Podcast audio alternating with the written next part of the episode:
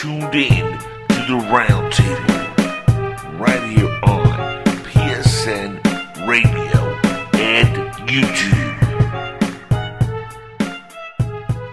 All right, everybody, welcome to this week's exciting edition of the Roundtable Show right here live on PSN Radio. Let's try www.psn-radio.com live and direct on May 7th, 2020. Joining the Roundtable for this fabulous evening is the one and only, the compassionate wolf, Oscar Benjamin. How you doing, Oscar? Nice to be back with the group again. Always a pleasure. Hello, everybody. How you doing, sir? I am doing well. It's my birthday, so I'm having a fine time. Yeah. I thought I'd join everybody on my birthday. Why not? Woohoo! It's a good idea. Happy birthday. Round of applause. Happy birthday. Thank you. I hope all of you were going to sing happy birthday to me, but I guess maybe that's not the case. M- maybe, maybe a little bit later. Maybe a little bit later. right now, a great well- And joining the rest of the round table is uh, going around the table here. Let's go to the next face in line. He goes by one name. He hates food lines, but never call him late for dinner. The one and only V from the Yes. Hardcore Red Pill Show. What's up, brother? How you doing? Doing all right. Just uh, I was looking forward to this episode.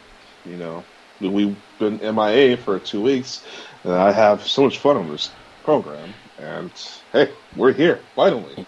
We're here, we're live, and we're clear, and we're going to bring some uh, really interesting stories, but not before I get to the rest of the cast. Yeah, we have a loaded table tonight. Of course, the ringleader of this entire nonsense, the one and only Zod Riders on the call. Zod, what's up, buddy? Like my uh, my intro voice here? Yeah, yeah, it's great. Um, I'm doing doing doing good, man. Glad to be here.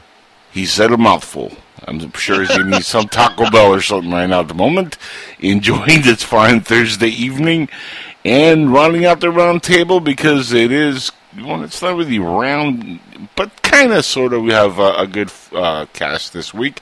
The one and only uh, from uh, the Alpha Centauri star system himself, I guess, no, perhaps. Johnny Alpha, what's up, dude? Not much, man. Just chilling. In high school with chicks. Yeah! Don't hate me, because I'm beautiful. Oh man, that was so good. I'm like, that's that's just gonna be the, the highlight of the night for me, man. in high school, there was a lot of chicks. They were actually born that way. Well, yes, no, much more than we can say for the future here, probably. Uh, Good call. Opportunity Good to call. change their sex at the age of what, eight, nine? oh, dude! I, and uh, we're gonna jump into. We have, by the way, a lot of like cool stuff to talk about. I, I pulled some uh, last minute links, and they were like actually really interesting topics. So I'm gonna bring them up in a minute. But uh, just uh, to uh, piggyback on what V over here just said, I posted on my angelespino.com. Easy cheesy plug. Go check that website out. That's where I post all my news and stuff on. And I reported about something like that at a uh, school uh, a few months ago before the uh, lockdown happened, where they had a bunch of pole dancers come out. And uh, they were actually showing kids, elementary school, how to pole dance. Because, you know, when you want to indoctrinate a nation full of whores, that's how you do it. You get them when they're young. Well, it's gonna be like in the Olympics now, isn't it? Like or something like that. I thought that they were having some kind of a competition pole dance. It's I'm actually like, like I'm a not- respectable uh, Yeah. sport nowadays. The indoctrination Yeah. angle doesn't bother me so much. It does bother me, but what bothers me is the sexualizing of children. That's what bothers me. I mean, Yeah. children at that age, you're not supposed to be thinking about sex. You know, that's so that's Elementary school, sexual- Oscar. Elementary school. children, so. I agree with you, but let me add in something here. My favorite Oh, boy. Olympic sport was curling, women's curling. It's like, Yeah. oh, that's so nice. And see, yes, that. You know, I don't want to seem like a chauvinist here, but I love a woman with a broom. Yeah, I understand that, but we're talking about women. These are like elementary school kids. There, there's no need to like show a a, a chick. Hey, Johnny, a chick. I I don't know. I liked I liked women. I don't know since You as like long chicks, as I I can know. remember. So I, I I don't understand like the scary thing. Like when you were talking about watching um American Pie with your nephew, and you were scared to show him Shannon Elizabeth's boobs. It's like he's gonna see that at school anyways. He's gonna have a friend that has a Playboy or some other magazine. Like he already, he Understood, look like, understood. But I don't want, you know, I don't think it's right to have like elementary school kids, like second and third graders, look at a, a at a, bunch of pole dancers and a bunch of like dudes in drag come on, read like you know drag queen stuff while there's pole dancing going on. To me, that's the kind of education where it's just uh, the wrong kind of education. To be honest with you, uh, I mean, remember, kids' minds are sponges at that age, and really, what are you teaching your kids? Uh, I'm gonna tell you? I'm gonna tell you right now what they're being taught. Now, this is something I, I I really hate. These children who are wearing these tiny pieces of clothing. Okay, if you're wearing booty shorts, you better Hmm. Not be good. working at a at a, a roller skating rink. Uh, okay, a grown person. That's what you. that's that's what you wear. That no, I'm seeing booty shorts on little tiny girls. And when you have booty shorts on, what's around the corner? Twerking. Yeah, yeah. Well, there's that. Not good. I mean, uh, can you say bad parenting? But anyway, moving along. because we could go uh, down a uh, whole path there, which I just don't uh, want to take the uh, the next hour talking about because it's just it was disgusting uh, to see, and uh, those parents should be ashamed of themselves. The schools need to be ashamed of themselves for allowing that kind of crap. But look, we're all locked in, we're all locked down, and uh, coronavirus free. I hope for uh, everybody here. Uh, anybody got the the nosy, uh, the runny nose? No. Nope. No. Everybody good? Nope. Ev- All right. Nobody. Uh, nobody's touched any surfaces or gone to the bathroom excessively for like three minutes and made it back in an incredible amount of time. No. Okay. Okay. okay. We're going to talk about some uh, interesting entertainment stuff. I got a, a couple of articles that I pulled out of the Wazoo, known as superherohype.com. Uh, one is uh, Dwayne Johnson and Emily Blunt reteaming for Ball and Chain. And we're going to talk about that in a minute. Uh, one of our uh, favorites, at least uh, one of my favorite directors recently uh, for the stuff he's done, Taika Waititi, uh, will co-write and direct. Get this, guys, a new Star Wars movie, I'm out. official, officially. Now, we're gonna have some, we're gonna have some words about that because he's that Thor movie is not a favorite of mine whatsoever. Well, we'll get to that We'll in a second. Yeah, yeah. Also, The Mandalorian season two adds uh, director, and I'm going to uh, go over who they added in a minute when we talk about that. Uh, Mandalorian season one was amazing. yes, Okay, and uh, Taika Waititi, Taika Waititi, he directed one of the uh, better episodes, by the way, and he voiced the robot that everybody loved which wasn't saying much because he didn't really say much, but it still was pretty cool. Uh, also, Sylvester Stallone says he's working on a big sequel, and it's not No, not Rambo 37. Rambo. No, no, it's That not Rambo 37. No. Wait, you don't like the whole Mexican cartel angle with uh, you know the the whole Spanish novela type of you know feel to it? I didn't like that the whole movie dragged ass until like the last 15 minutes where everything happened really fast over crappily. Well, That's called Stallone character is old, man. It wasn't Yeah. character development, Oscar. It's a Rambo movie. It's not. It's not about a character. It's about a guy walking around killing people. I mean, that's what the the, the entire genres, the, the we entire. don't, we don't want to rehash the same the same theme constantly. We, it's, it was a refreshing change of pace that he actually took took his time to the violence. If so I, I totally you say it. so. I'd rather watch the. I'd rather watch the Bloodfather with Mel Gibson if I want to watch a movie on that subject matter. to tell the Blood Father with Mel Gibson? I don't remember that You one. never seen that one? It's a lot like um, Rambo Six, but instead of having all the action at the end, has action all the way through it with character development. Imagine that, Oscar. Oh my Amazing. goodness! You I did don't- not. You, hold on. uh, You did not find. Can't, comment on it, unfortunately. Hold on, Alpha. You did not find it heartwarming the bad acting of the young Mexican actress in the last Rambo movie with her grandmama and the Spanish that really resembled broken Spanish, even though they're supposed to be Mexicans. You did not find that just incredible, Oscar worthy, not not the Wolf, the, the Academy Award worthy. It was incredibly I, uh, funny, I guess. Like, yeah, I, I, I, there was some chuckles at the at the the very stiff acting, I would say, from most of the Latino. It's funny because there's so many like really good Latin actors out there. I don't know like why they couldn't find a couple for that movie. The You bad it's guys are cool like though. The same debate over the Godfather Three, where where the daughter of the director was claimed to have been a bad actress in the movie, which I I would debate anybody from here till till hell freeze over. I thought she did a great job. She's a Um, wonderful director, horrible actress. Oscar, She's I'm sorry. she was a de- she was very good in that movie for what the she did I- exactly what the character called for. A naive. Personally, I like the Godfather Three. I'm just saying, yeah. Yeah. guilty. Godfather Three is a masterpiece. I I like it. I love that. movie. Um, a mask. Okay. Uh, I'm, just gonna let that, I'm just gonna let that lie. It- it- it- I think Johnny is going with like an masterpiece. There's few, uh, there's few films that Francis Ford Coppola has directed that have been crap. I can't. Twix? like Twix. Like I, I haven't Twix seen. I have not seen Twix.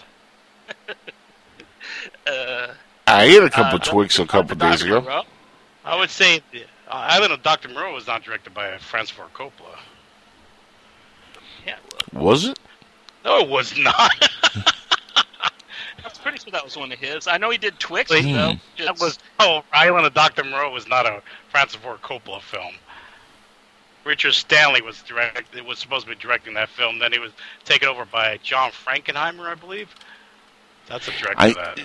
Yeah, I do know that they they had problems on the set. I actually saw a video on YouTube, um, and they did mention that uh, they did have problems on the set, and the director like halfway through They- left or fired They, him. They ousted John Richard Stanley, which is unfortunate because he, from what I've seen, he would have, would have been a masterpiece. But such is the case. Well, that's a movie that really should uh, get remade and really given a proper treatment because they had such a, an amazing, uh, you know, ensemble cast. Uh, besides, you know, the great late Marlon Brando, you had Val Kilmer in there, and they couldn't get a good performance out of him. Yeah, Marlon Brando's problem was was he always chewed up the scenery a lot of fair amount of time. If a director didn't control that actor, he would just run through the scenery like you know he was munching on popcorn. That was well, he probably was. he was very difficult on set, and for that movie, I was told. I, I, I heard that they were both very difficult on set, but he just could not outdo uh, Brando. No, nobody could. I mean, Brando. Remember, he's the guy who went in to play Superman's dad in a very small movie, and like they were like saying that he was like the biggest like issue during the whole production, and they were they're like, dude, you're playing Jor-El for like five minutes. Relax. yeah. He wanted to play Jor-El as a suitcase, as far as I read. So that's, He- that's at one point, yes. Tell me. That'll make sex with uh, Superman's mom very difficult if he's a suitcase. like he was the head of the whole transgender community, I think, back in the seventies. Like, you know what? One day, one day, there's somebody's gonna have sex with luggage. that, that's more like um, other kind or um, what's it called, pan, than say like actual Trans, trans. transsexual or That's or there's very the other kind of people fluid. who think that they're like part animal or they're tree people and stuff. I'd say that that kind of qualifies more into that the other kind, like oh, this suitcase. Like yeah, that that's other kind. I made her an offer she couldn't refuse. I said I was made of leather. Oh, well, this, well, oh, this suitcase. Okay, I wanna I wanna handle and people carry me around. It's gonna be wonderful. Yeah, it'd be It'll have lead. You won't be able to see through it, Kal-El. Let's see who does the best Brando. Uh, Zod? Any uh, shot of Brando there? No, no, thank you. See, he he doesn't want to like completely destroy his uh, Let me, credibility. let me give a shot here. Let me try it all too. Let's try it. Uh oh. Get him Everybody mute. Let's hear the wolf. Okay. I bequeath you my son who's made of leather. Kal-El. that was pretty bad. Wow. That was pretty bad. That- was that pretty should bad. that was a what movie was? I mean, that was not a Superman line. That definitely- Somewhere Christopher Reeve is going. That's messed up, man. Uh, he's turning over in his grave somehow. Like even though he can't move, poor guy. That, No, he's that dead. was a pretty decent Sir Laurence Olivier, though, Oscar. I'll give you that. You were Yes, very good, Johnny Alpha for the ad libbing. That was good of you. That is not one of my talents is to imitate voices. I can't do it worth a damn. So The wolf is not a good impersonator. not at all. Well, gentlemen, we found out that he does not have a certain skill after all. We thought you were like so resourceful for everything. not Woo. imitating voices. Sorry. Well, you know, you have to come from Juilliard to be on this show. Yes. yeah, indeed. he sounds like he's from Juilliard sometimes when he like lectures us on like how wrong we are. Because Henry Cavill is the greatest actor of all times, according to him. We I never said- Godfather Three is a masterpiece. That's my I never new said favorite. I'm getting greatest actor. I said he's a very fine actor. I didn't say he's the greatest actor of all time. He's an extraordinary actor. Yes, Well, he's Not an the actor. greatest. he's, I'll he's- give him that. and he's a fine gentleman as well. So there you go. Hey, I'm not knocking him on uh, on who he is personally. I'm just saying, uh, didn't really dig his uh, Man of Steel. He was magnificent in the Man of Steel. What a, the best Superman ever. Period. Uh, there's there's one. excuse me, uh, George. Re- I mean Christopher Reeves.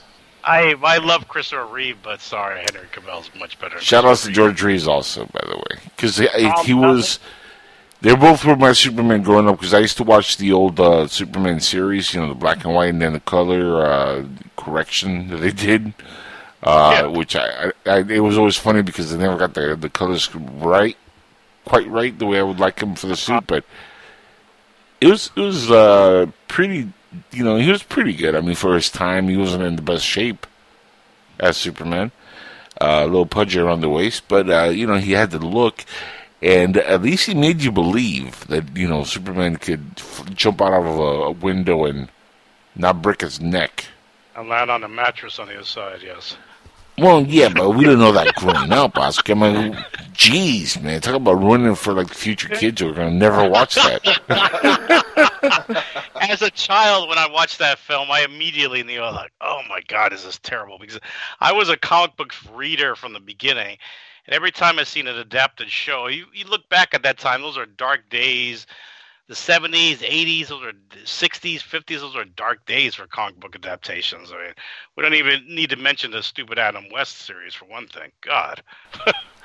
I Hey, but back in the day when I was like eight or nine, you know, I used to watch those reruns, and uh, they were still terrible. I'm not gonna lie, they were horrible back then too. Yeah, Adam West show was just not good.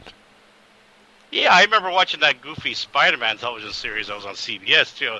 I completely died. I'm like, oh my god, this is the worst thing. They're just making mockery of Spider-Man. Yeah. The Japanese Spider-Man live-action show is actually pretty lit, though. You ever watch that one, Oscar? I've never seen that one. No. Oh, The way to cool. You watch it is giant the- the- and everything. yeah. The way to watch it is being pretty lit What? too. By the way, Johnny. Uh, is, so that one where he's driving around in a car is that? Then he trans he's fighting. Oh yeah, I think I've seen scenes of that. Looks terrible.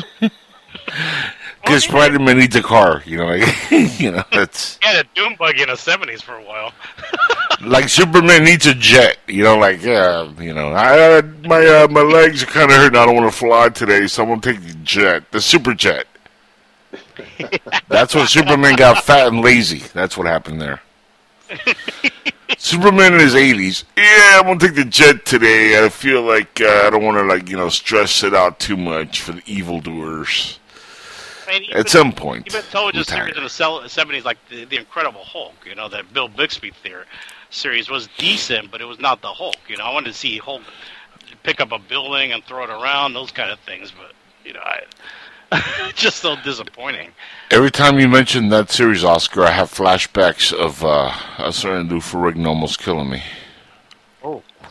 oh yeah, yeah. He almost jacked you up. Why? Oh yeah. Some, something? What happened? Oh, I've, that I haven't. You've never heard that story? Really? No, I'd love to hear the story. Go ahead. Oh man, uh, I know Zada's probably heard this in, in, in many times. I'm Um, excited. Go ahead. This is, should be fun. it was at a uh, convention uh, for SoFlo Radio. Shout outs to George and uh, and uh, the guys over there. Uh, we did a uh, convention in Orlando where I was invited to go uh, because they're having uh, you know uh, opening for one of the co-hosts uh, just to join up and uh, get a free press pass and going for free. And I was like, heck yeah! And uh, so I went, and little did I know, I ended up being like one of the main people on the air, which I was like, I didn't really come in for that. I didn't think that was going to be the case. But George was like, no, no, sit, sit. We're going to have a lot of celebrities and stuff. And I was like, "O- okay. And then uh, the other host got kind of mad, and, well, that's a long story there. But the producer, who's a lovely, lovely gal, uh, and the wife of the other host who got mad. Uh, she went and uh, tried to recruit, you know, celebrities. We got Doug Jones. Remember the uh, the bumper that I got from Doug, and he's been on my show. We've become friends since then. He's been on the, sh you know, on Jackal's Head and all that stuff. Yeah. Uh, well, that same event, uh, Lou Ferrigno was there to promote, you know, what he's working on now, the you know the old TV series, all that stuff. And they went up to him, and he kind of like went full retarded, and he's like, "No, I do not do any interviews uh, because uh, you have to clear it with my people and this and and we're like." oh, oh, oh, we didn't know he spoke like that for real. We just thought that was like you know TV. No, and that you know that's kind of how he talks. Now the reason he speaks like that is because he's hard of hearing. I'm not just mocking Yes. him. I'm I'm being Exactly. honest of what the way he talks. Uh, and literally, he was saying that he, he has to like clear with his you know his people before he does any, any interviews. It, you know, especially something that's going to be recorded on video and yada yada yada. But he got really upset. You know, like really really mad for no reason because you know we're just fans. You know, there's no reason to get upset over it. And uh, funny enough, the first person that came over, a much bigger star, Doug Jones, joined us, and he was amazing. You know, he was a lot of fun on the air. Took pictures, hung out for a long time. Uh, just an incredible, you know, person to be around. His aura was like all over the place. Really, really cool dude. And uh, you know, I, I can't say enough how nice things about him and his wife and the, the whole people that were there with him. Like they just all were very you know accommodating and, and super super friendly. Um, and I wish that Lou Ferrigno would have been there because I was a big fan of his show in the '80s, you know, and growing up. So I was disappointed when he didn't join the the, the talking uh, or the show. But I was like, okay, I understand. You know, he is hard of hearing. For him, maybe it's a little bit more of a mission, and we didn't make a big deal of it. We got a bunch of celebrities on. James Hampton, the father from Teen Wolf, was on. That was amazing. We, you know, we met a lot of really cool celebrities. Um, the last day of the convention, me and a couple of the guys went by the booths, and there's Lou sitting by himself with nobody around. And John Schneider uh, from the Dukes of Hazzard in Smallville was like on the other side of the room, and he's there like wrapping up for the day. And there's a bunch of other booths, and all like, you know, kind of putting their stuff away. And Lou's just sitting there, like in his booth, like, you know, twiddling his thumbs, like, is anybody else going to ask for an autograph? I don't know. So I'm just going to sit here and twiddle my thumbs. So he's just sitting there. So uh, me and uh, uh, a couple of the guys uh, go up to him and we're like, uh, Mr. Ferrigno, you know, we're from the station. We understand that you don't do interviews uh, without clearing them, but can you say a couple words for your fans? You know, we're huge fans of yours. And, uh, you know, it'll mean the world to us. And I had like a little bit of battery on the camera left. This is a few years ago, so it's not like I had the world's greatest smartphones. You know, we had just uh, regular handheld cameras and stuff. And uh, literally, I was like on two bars of energy in the, on the battery. So I'm there, and I'm, you know, I'm, you know, practically I begged him for just a couple minutes, you know, and he's like, "I told you, producers, I don't do," and he got up like in my face, like he was about to like, you know, choke slam me to death. Whoa. and I was and, and I was like, "Oh, I'm sorry. I, I guess I didn't hear you correctly. It must be hard of hearing because I didn't hear you when you said that you weren't available. My bad." You know, and I said like just joking about his hearing because I know that he's hard of hearing. And, mm-hmm. and I feel like being kind of a you know an ass about it because he was being an ass. So you know I was like, hey, two asses, let's rub together, not in a perverted way. so I, I I was a little bit of an ass back. He was a little bit of an ass, and then the dude was with me. He's like, uh, you know, you're about to get your ass kicked by the Incredible Hulk, right? And I was like, yeah. Can you pull me away from him because I don't want to die? Because he's still a very large man at 58 or whatever he is now. He's a very big, muscular dude, and for Oh, sure yeah. he would have killed me. I mean, without a doubt, he would have choke slammed me, body slammed me, you know, pinched me, and I would have just like passed out and then or started crying like a little girl. Uh, but I either way, I, I would just like to add, Jackal, to that just just one little brief anecdote. Uh, the other day, I watched uh, the Lou Ferrigno version of Her- Hercules from 1983, and there's a scene in it where Hercules picks up this bear and throws him into outer space. And I thought about you at that moment, thinking he's going to pick you up throw you know, that made me think of this. That it's so funny that you that this story came up today because I I, I just thought about that like two days ago. So I So just you- wanted to add. That was pretty That's- funny. great timing, but Zodrider. There you go. That's a yeah. That probably would have happened too. Like you Yeah, want to see me uh, real- He got real, real angry and he lifted up the bear and he threw him in the face. I'm not as big as the, I'm not as big as, as that bear is. Uh, I'm sure, but I'll tell you this much: if he had no problems with the bear, I was I would have been a So- goner. Well, I would have been a goner. So, are, you telling me this is why they say don't go full retard? Yes. And apparently he decided to go full retard. And uh, as I'm backing out of uh, an ass whooping, because I, I saw it coming, uh, it- you know, I see it out of the corner of my eye. I see John Schneider just losing it in the corner, laughing his ass off, because he's seen the whole thing. And he's like cracking up like there's no tomorrow. Like, oh man, look at this, and he's about to get killed. like you know, I could just hear like the the old Dukes of Hazzard themes, or like you know S- Smallville. Somebody save me! Like I can hear that just playing as I see John Schneider like laughing at me, and I'm like, oh, this mother, he's. Jonathan Kent is laughing at me. That's not cool, man. I got the Incredible Hulk wants to beat my ass, and I got John Kent wanted to, to laugh at me. Like, how much could a fanboy's life suck right now? Like that was my whole thing. So I, you know, I back up and I, I, skedaddle my way out of there. And yes, I used the word skedaddle. Uh, and I, I walked away, and then uh, I, you know, walked towards where John Schneider was because I figured at least he'll be safe and he's not angry. And with like one bar of battery left, because I forgot to turn the uh, camera off. You know, I wasn't recording, but I didn't have it on. Uh, I did have it on. I mean, and uh, John's like, "Man, you avoided an ass kicking," and I'm like, "Yeah, no, no kidding. I, I thought I was dead." And he's like, yeah, "You're lucky." And I go, "Can I get a bumper for my show at least from you? Because you seem to be having a good time with this." And sure enough, he was like, "Yeah, no problem." And like he gave me a bumper for inside the Jackal's head, which I, I still brag about and, and use it from time to time. He was really nice. I was like, man, Mr. Kent, and he goes, uh, Schneider, and I'm like, uh, yeah, yeah, Mr. Kent. Uh, I wish I could have. I, I wish I could have more battery on my phone on my uh, on my camera so I could you know record uh, some you know words from you or, or give you quick. He goes, oh, it's okay. At least I got your you know your bumper, and uh, we talked for a couple minutes. He was a really nice dude. I mean, John Schneider's tremendously uh, nice in person. Uh, everybody there was nice except for Lou Ferrigno. except for one incredible Hulk. You just got to book things a year in advance. That's the moral of the story there. I mean, come on, man. Everybody's got their procedure. At least I didn't end up in outer space. well, that that that's true. I gotta see that movie. I've never. I don't think I've ever seen that. version Yeah. Hercules. He literally lifts up a bear, like a big, like a big ferocious bear, and throws it into outer space. It's incredible, Oscar. That's that's an that, that is an Italian movie, correct? Yeah, yes, sir. Oh, I you know I gotta see that. I've, the I'll give you Italian low budget movies are classics. Leave it to the Italians to come up with something like that, right? Like, I'll give you the director in a moment here. I gotta, I gotta, I gotta see that. Francis Ford Coppola. It's Luigi, it's Luigi Cozzi. Oh, that fool, Star Crash. Oh, with him? Oh. Apparently, I'm the only one that doesn't know who this guy is. Uh, Johnny Alpha, are you backing me up on this one, or you know who he is? Do what now? Yeah.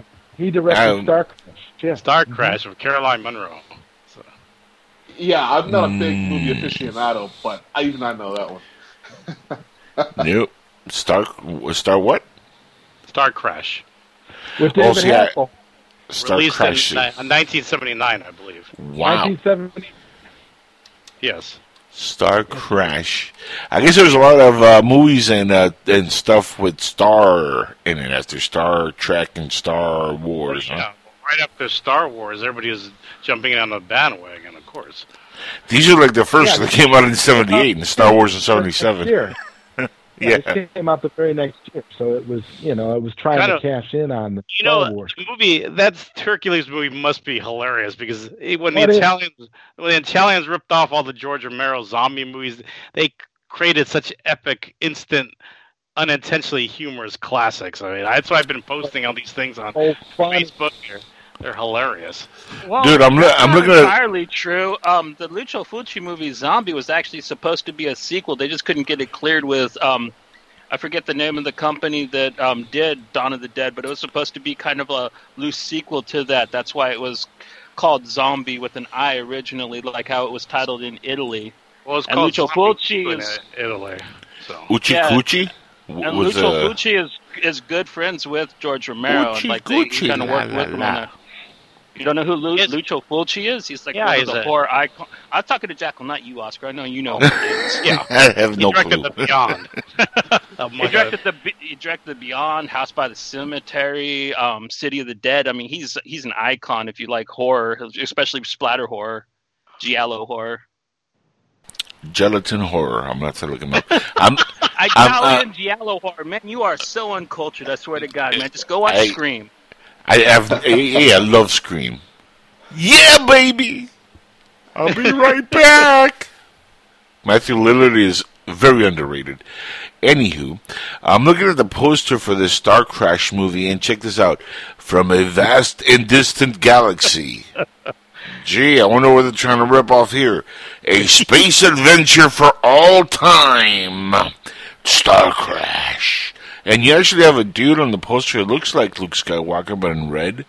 Uh, you have a, a, a chick who looks like uh, Princess Leia from Return of the Jedi. I wonder where that's where George got the whole outfit Oh, from. you want to you want to see the ultimate awesome Star Wars ripoff? You got to check out a Japanese movie called Message from the Stars. Oh yeah, I was just going to mention that. Yes. that Yeah. is It's that actually- is the iconic, most It's a- amazing. I think Star it's Wars actually ripoff. called Message from Space. I think that's what it's called. Message from Space. My bad. Yeah, I, is one of the something like that. But yeah, that's it. It is so good. Like the um the Shogun Samurai Darth Vader character and everything. Man, it's just it's badass. It's it, it's The actually an dude art form uh, of its own.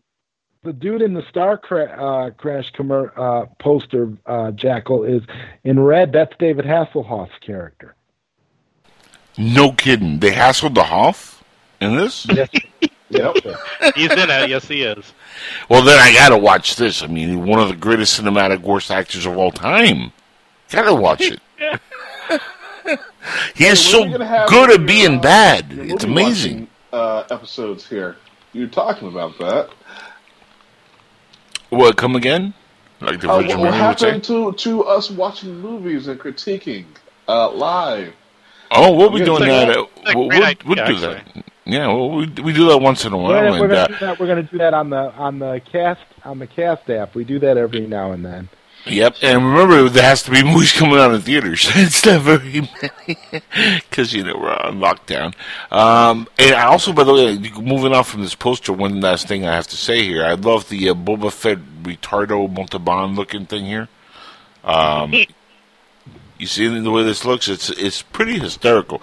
Like you can tell they're like, uh, you remember that deleted scene with that one guy, and he's gonna come out in the future movies. It looks like Boba Fett we're gonna call. I'm sure they're gonna call him Boba Fett. Uh, let's make somebody look just like that, but retarded. Wow. And I use that term because it's set in '78 when it was still PC okay to use the term retarded. I use it all the time. I, I will never stop using that word. So if I love- it's like I that, love that uh, you can go f yourself. Yes, violently, by the way, with no Vaseline. You Just- do have freedom of, Hmm. freedom of speech and expression, so by all means, go ahead. So Star Crash, 1978. That's right. Go watch it. Really Watch baked. it. I, I highly recommend it. It's gotten four out of ten stars on IMDb. It must be a masterpiece. Uh, it's definitely up there with Godfather 3 in the masterpiece department. I'm Oh, come sure. on now. ah, that's a cheap. Look, that's a low blow in for you, Johnny. Come on, that's. How, that's how dare you insult Francis? Check out this cast: uh, Caroline Munro, Marjoe Gord- Gardner, Gordner, uh, yeah, he was a Christopher- preacher from the from the south. He was an act, a preacher turned actor. He was Ah. in Food of the Gods also. No, I've never seen him. Christopher Plummer and uh, Robert Tessier, Joe Spinell, Nadia Cassini, Judd Hamilton, Hamilton Camp, and uh, David Hasselhoff. They did Hasselhoff, and he played Yeah. Prince Simon. Joe Um, Spinell was a notorious actor that played the title role in Maniac also. And they had Queen Corellia. Mm-hmm. Corellia, yeah, Queen. Uh-huh. uh And they had Christopher Plummer playing the Emperor. That's right. Gee. You think Well, this is a ripoff? It's not like Emperor was a new term when George Lucas used it. I mean, come on. Like, that's gonna. You can't get But- mad at him for that terminology. It's But nobody used it better than Palpatine. I'm just saying. Just Well, saying. they, well, they could have called him. They could have called him Emperor Ovaltine, and nobody would have known. You know, that would have been great. because Oval, because Ovaltine was popular back then. So Yes. It's like, you, you know, you had Yoda and then you had Yogurt. Yogurt the Wise. Yogurt the Amazing. Please, please, please, just plain old yogurt. You know? and- no, I got a question though. Did anybody else watch the um, new Netflix movie Extraction with Chris Hemsworth? I mean, Uh, was anybody I- else blown away by that? That I've was- seen it. I, I loved it. I loved it. yes. Wait, I haven't Excellent movie. The editing was uh, remarkable in that movie. all- the, the fight yeah. scenes are are unreal, man. Like if you guys wanted to yep. see like John Wick mixed with um, something like Strike Back, this Oh, is yeah. like the perfect film for you. It's and plus like I've always liked Hemsworth. I've always thought he was like charmingly doofus in most things I've seen him in, but in this film, he sold me that he can actually be a really strong, serious um, action lead. I mean, he kicked mad ass in this film. Played like this guy living to die perfectly. I was I was utterly blown away by his performance, which Yeah, he which was, is cool was definitely because excellent. No doubt. That could that could be why they're rushing the sequel into production. Yeah. Well, the good Would thing about this too theaters, is though? it's based off of one of the worst graphic novels I've ever read, which is really cool that they were able to turn it around into like a really good film. That rarely happens because usually good, you know, novels become bad movies and they don't turn bad novels into good movies. That's just that's like re- retarded reverse, Yeah, well, I mean, dyslexic retarded. well, most of the time, uh, bad bad movies are made from from great novels. So that's unfortunate, but they usually Yeah, that's what I can't said, capture yeah. the writers the writer's magic in a movie. So that's the, the unfortunate truth. Well, the cool I'm thing still- is, is the people that worked on the graphic novel are the same people who made the film. So it's almost like they listened to the criticism from the graphic Mm. novel and they reversed it all to actually make a decent film because all the problems with the comic were missing, which I, I utterly adore. I think that that's really cool that they were able to evolve their project and didn't just try to make what they originally did. They actually made something superior because the Russos and uh, the guy that directed it wrote the graphic novel. Yeah, yeah. And Extraction Two has already been announced, so uh, it's going to happen. And uh, man, yeah, it was. You, you know what's funny though? He's been in you know good movies that just for whatever reason have flopped. I don't know about you guys, uh, but the uh, Red Dawn movie he did a couple years ago, I like that movie. Did you guys ever see that? I, uh, I couldn't stand that movie. Sorry. Never. Yeah, Uh, well, I, I, Jeez. I like the I like the original, even though it's been thrown down. I thought it was being, good. well, see, he was still he was still doing his big doofus thing where he was kind of just lovable and dumb. Like in this, he actually like plays a, a an emotional character. You know, it, it, it, it's kind of a different, completely different role than I've ever seen him take on, even in stuff like Red Dawn. So that's Yeah. kind of the neat thing about Red this. Dawn was Red Yeah. Dawn was made before he became, you know, he was cast in the role of Thor also. So yeah. Well, I, I liked Red Dawn. Whatever. yeah, and also uh, the Cabin in the Woods was also that's That's that no was around good. that. That he was, good no in that, but he was barely in it too, which is kind of sad because he was actually really funny in that. I, thought I have a good. I have a great story here. If you guys will indulge me here about Chris Hemsworth, this is um Knock I was- yourself out. Okay, thanks. well, as, as you- everybody knows, I'm a professional photographer, so I, I was at the Sony the Sony Awards, right? The, I believe the was what was that award show called? Oof, God. Anyway, this was right before The before Academy Awards. what? Because like the Oscars, the Academy. No, it was the oh the video game awards, so the VGAs, the video game. Oh, the one of the ones that don't mean anything. I got you. Go ahead. Well, it was a great event with a lot of celebrity talent that walked the red carpet. So whether it meant anything or not, it was great for us. Well, you get you get that at Madonna's house on a regular night, but it doesn't mean anything either. Just saying. anyway, this this was the this was the period before Thor was was out, and he was barely cast in a row. And and um, not to insult my fellow photographers, but when he he was hustled through the red carpet line, no photographer paid attention to this poor guy. And his and his agent just walked him through. Nobody took pictures of him. I knew who he was because I already knew he was cast as Thor. So I ran out of the line and I started, you know, I just grabbed him and said, "Hey, you know what? That's that was pretty insulting that nobody took a picture of you, but I would love for you to if you could pose for me a couple of pictures because I know Thor is going to make you a superstar. You can mark my words. You're going to be well, the next time you're on a red carpet, everybody's going to be going bananas. And he thanked me, and he was a such a gentleman. He was like, "Hey, you may really made my night, and uh, of course I'll pose for you as long as you like." So I took I took the first series of pictures of, of him before he before he gained fame as Thor. So it was a great moment for me, and I was shocked by these other photographers that supposedly keep up to date on the business, but obviously they don't. So That's weird because he had, wasn't that like right after he did the George uh, George Kirk uh, Star Trek uh, role and uh, right uh, around that time, two this was- thousand nine ish Well, around there. it was um let's see, Thor Thor was came out in 2012 was it or 2011? 2011 it came.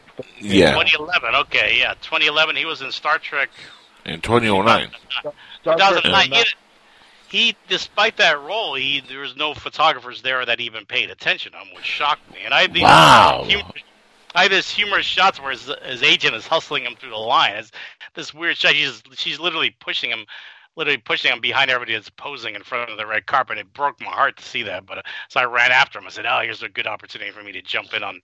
Jump in on this actor here before he's a big hit, big star. So- That's shocking So because what that that George do? Kirk was huge. if I mean, everybody, asking, What does that do? Hold on, hold on. er- everybody was talking about like that role, like you know, that he played George Kirk uh, when he, when the movie came out. Like that was a big deal. Everybody loved him in that movie, so that's shocking.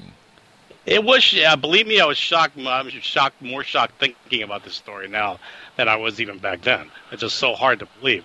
And what does it do for a photographer? What, does It that actually- give you some extra prestige or something? It gives you not only prestige, but it may you get more money because you some of the first shots of him on a red carpet. Yeah, things like that. So you're you're you're basically able to see into the future of this actor, and so that gives you that that image is worth more to you know the outlets and have you what have you. yeah, no kidding. Sorry, V, Okay. go ahead. Uh, I cut you off there early on. So that's that's what it basically means, and it was an exciting moment for me because I I knew he looked he already looked the role of Thor, and I thought it is the perfect casting right here, and you know despite the action and everything else, I thought he would be incredible as Thor because he had that heavy Australian accent of his when he was talking to me. So, Yeah, but he's an actor. They could overcome that. V. yeah, of Wanna course, shim- but it was Oh, just yeah. a it was just an amazing moment. I mean, it's just the surrealistic moments in my career as a photographer. That one moment. Yeah, no there. kidding. No kidding. And I, I, I've never heard anything bad about him. I've heard he's just genuinely pleasant to anybody and everybody that comes up to him, which you know kind of has earned him a lot in my book. I, I Yeah, really he's, a great, he's a great guy. very tall. yeah, that that's another Yeah. thing I hear. He's just enormous. He's like a tree of a human being. Just yeah, he, he completely towered over me. I thought, oh, this guy's gonna break me in two here or something, but he was fine. See, now you should take that situation and be like, "Hey, Lou Ferrigno, this is how you're supposed to act. This is how you're supposed to look." Yes, there you go.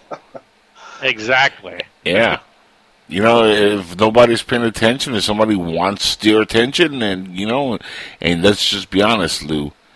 You know, it's been a, a long time since uh, you've been in a, a hit TV series or you know movie, or so. I mean, at that point, he should have like wanted. See, that I don't get that about some celebrities. Like you, you know, when they get to that point, like you should want more attention. So you get you know you get relevant again, and you could you know put yourself out there. Sure, you know people can start you know putting you back and stuff. I remember when Ray Parks, who played Darth Maul, like you know did that you know that performance in the Phantom Menace. Uh, he went kind of back to his old life a little bit, and then he said, "You know what? I want to, you know, do more and more stuff." And he did what Mortal Kombat, and he, he started doing more stuff, uh, you know, martial arts stuff and movies. Yeah, and he actually does. He actually does all the did all the martial arts choreography for um, Darth Maul for this season Yeah. of the Clone Wars. And if you haven't checked that out, I, I highly recommend it. I mean, the Clone Wars is a phenomenal show, and it finished He's- up Yeah. amazing. He's Yeah. done some cool stuff since then too. He was um, one of, he did a really good fight against Jackie Chan in a movie called Beautiful. It was a Hong Kong Yes. movie, Jackie Chan movie. They kick each other's ass on a boat. Um, that's that that's the high quality of like a martial artist, in my opinion. If they Yep. put you in a fight against a big fight in a movie against Jackie or Samo or something like that, that means that you're actually legit. So Yep. That that was pretty cool. And then he was really good in the first Expendable film. He was barely in it, but the few shots you got of him, he was actually pretty cool. And he was like gut punching, um, uh, Sly and stuff. I thought I thought he played that part pretty good. he was down here in Wizard World in 2011 when we uh, did the uh, convention there, and a gentleman in person. I got to like briefly meet him, and really, really, really nice. So, of course, he has the accent, so you don't think Darth Maul when you you, know, you speak to him, but you can see the face and the expression. You're like, oh man, you're a Sith Lord under all that. and and I was kind of geeking out, but it was like very brief. But he was a very gen- he was very generous, like the audience and everybody. He was very giving, and we could kind of like see like you know, the way he would treat people, and just you know very very nice. He gave free autographs to kids and all kinds of you know really cool things. And then you know we overheard him and we asked him a few questions and. He, you know, one thing he said was that after, you know, kind of taking some time off, he realized that uh, he really liked acting and being around fans and, and, and enjoyed the process, and that's something he wanted to do more and more of. And uh, you know, he he does a lot of choreographing, and like I said, did some you know B stuff. But I mean, this is a dude who really should get more. You know, doors open to him. He's he's a very talented, very nice, genuine guy who is a, a extremely tar- you know talented uh, martial artist. I mean, if you're gonna put people in you know some of these superhero movies, how come nobody's knocked at Ray Park's door? I mean, he's he's perfect for a lot of these movies. What, what the Yeah, heck I is going think Because on? he's because he's short. They don't they don't hire short people. It's almost Stallone like is like five foot one. And he's, Yeah, you know, but Ray Park's even short, shorter than that, man. He's a little tiny French guy, dude. He's he's like five something. Uh, I'm just saying that, that there's this perception that Hollywood has, and right now they're hiring giant ass dudes to play all these superhero roles. Like uh, that's why people were so surprised that they hired Paul Rudd and Robert Downey Jr. for their roles because they're actually not trees of people. Like, um, and so like Ray Parks, um, I don't know. Th- I, they could have got him to maybe play like Batroc the Leaper instead of Georges St. Pierre in Cap Mhm. Two, but that's probably one of the only roles I could see him playing because he, like you said, he has a really, really thick French accent that he has a very hard time covering up. Yeah, that's the only issue with him. But I mean, if you see him in person, you hear him talking, uh, you know, in English. You know, you, the accent is there, but he's just, uh, you know, once you get past that, he's a very, very nice guy, and uh, Oh, the yeah, he's accent it's not a. He's not. That's not like. I don't think that will be a, a complete disaster. You put him in like any big movies, like he could play. Uh, you know, one of the like. He could have played one of the henchmen, like in a, a Bourne uh, Identity movie, or you know, in any of these action movies, like with uh, John Statham, or you know, the Fast and the Idiots, or whatever those you know racing movies are. Yeah. the the Fast and the Retards. You know, like Oh, any number of these- these movies. Those no, no, I, Oscar I will not indulge you on those movies. The Fast and the Furious movies are masterpieces. For I me wouldn't to they're poop on. but they're they do what they're supposed to do. They're They're entertaining the masterpieces of yes. Yes, entertain human the hell out of excrement. The only good one was Tokyo Drift, and I'm sticking to that because I actually like Uh, drifting. one, three, five, and parts of six were really good. Well, whatever. All I gotta say is I'm not a fan. But leading uh, leading off of that, uh, let's jump into one of the stories here because I don't know how you guys feel about uh, Dwayne the Roca Johnson, as we like to call him in our language, La Roca. That means the Rock, guys. Dwayne Johnson. You got the you know You the could Rock. call, I, was completely lost. I had no idea who you were talking about. call them, you call them La Piedra, La Piedra también. Well, Exactly. you call him the Piedra, La Roca. You, you can call him anything. Yeah, La Piedra. That almost sounds like something you like. You smoke. That's pretty good. Yeah. Maybe that's exactly what he was to be known for, but it says although Dwayne Johnson and Emily Blunt's Jungle Cruise team up has been pushed back to 2021, 2021, the duo are already planning their next big project. And Deadline is uh, reporting that the actor will co-star in Ball and Chain, based on the comic of the same name. You like that rhyme there?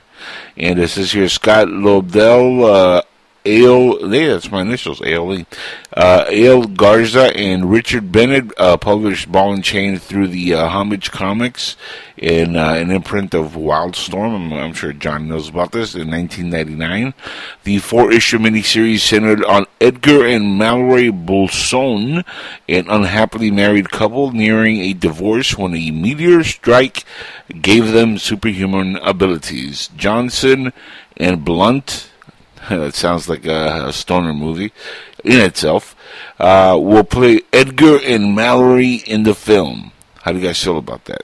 Johnny, I'm sure you know about this uh, comic book uh, in, imprint. it's- It's based off of a bad '90s comic, which is perfect. So like they don't have to worry about um, things like um, retconning or completely changing things because nobody really Or- cares about it, which is Or, pretty or cool. anybody actually even knowing what the hell it is. well, some of, some of some of Homage's comics have carried on and became really popular, like stuff like some of Warren Ellis's stuff, like Red, which became a DC comic because Wildstorm got folded into that. That became a pretty popular film series. Uh, you got um, stuff like Astro City. So some of Homage's books have become pretty popular, but something like Ball and Chain, like Scott Lobdell, he got notoriety for writing X Men, and that's pretty much it he kind of works at DC now, writing like Red Hood. I think is the last thing I saw him on.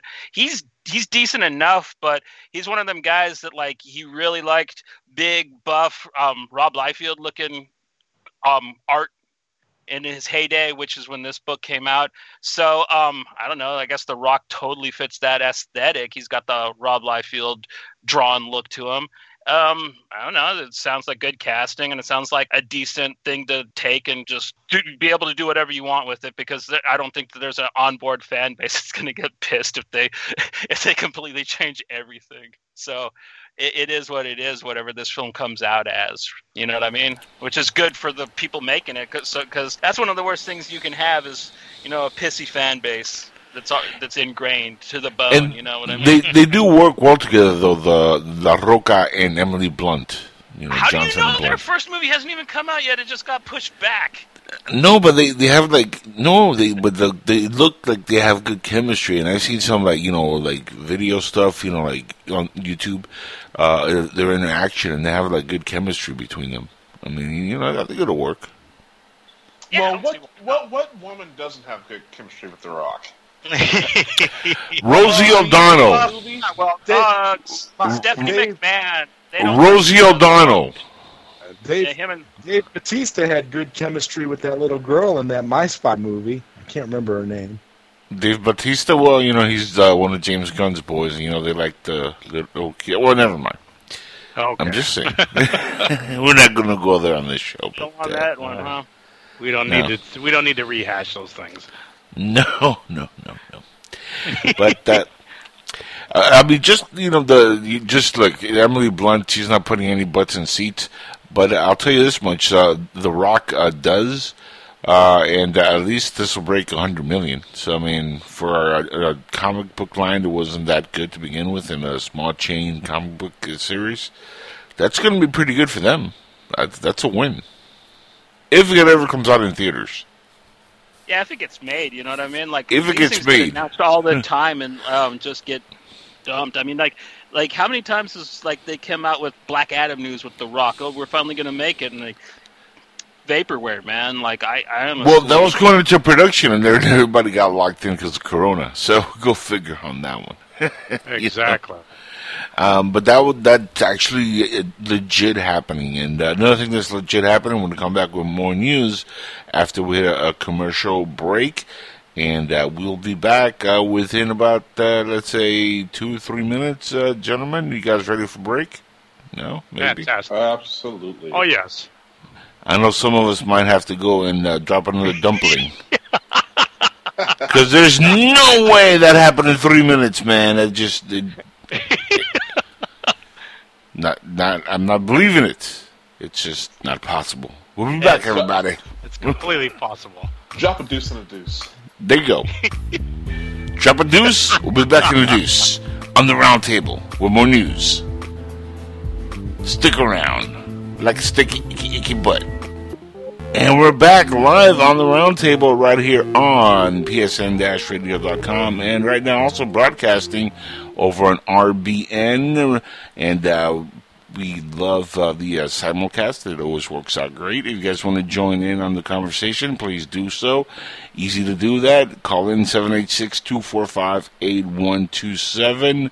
That's one of the calling numbers. You could also look us up on Skype, PSN Radio. Very easy to find. Like a G-string up a uh, nice behind.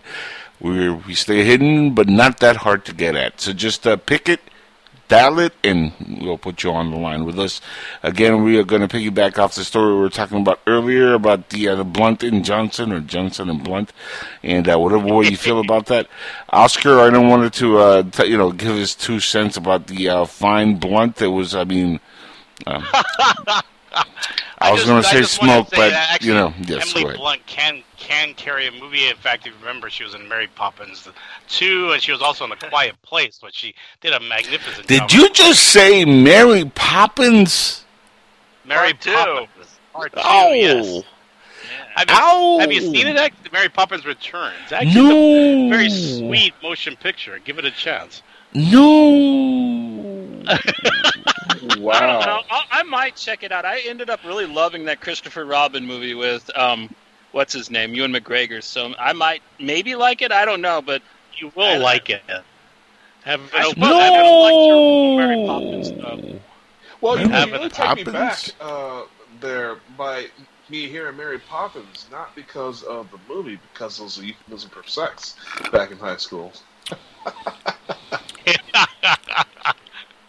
she's a she is a very sweet actress, and she's she's exceptional in practically every role she's been in. Quiet Place, we all know. that was great. Quiet Place. Oh, that was great. up. Yeah. It looks fantastic. So uh, she could definitely carry a movie. I'm not too excited about this ball and chain because the subject matter is there's not one thing in that synopsis that would intrigue me. You basically have a couple in the middle of a divorce. They gain superpowers, and so they could be fighting each other, flying around, punching each other out, or what's the premise? How how much further are they going to go with this rather stale idea? So that's just my take on it. This is just like a few- more oh. than just uh, you know a, a golf club through a windshield. That's Hmm. true. Yeah. It kind of reminds me of True Lies from the 90s with Arnold, uh, but with, you know, with superpowers, hmm right? Or Is that my- more or less? My ex super girlfriend, also that one. Yeah, that's what I was gonna. That's what I was thinking of. What was that movie called with Uma Thurman? Yeah, the Super X. my ex, my ex super ex girlfriend. Yeah. Oh, Well, that Uma was a terrible Thurman's, uh, a lot hotter than this blunt lady. I beg to differ. Sorry. Oh. Oh, Oma. Oh. she could kill. God. She could kill my bill anytime. No way that Uma Thurman, is. as sweet as she is, looking as beautiful as she is, she, she cannot compare to Emily Blunt. Woof. I beg to differ. And I've I've photographed Emily Blunt in person. I know how beautiful she is. I Oh, well, understand. so you're underneath her spell. You know, that,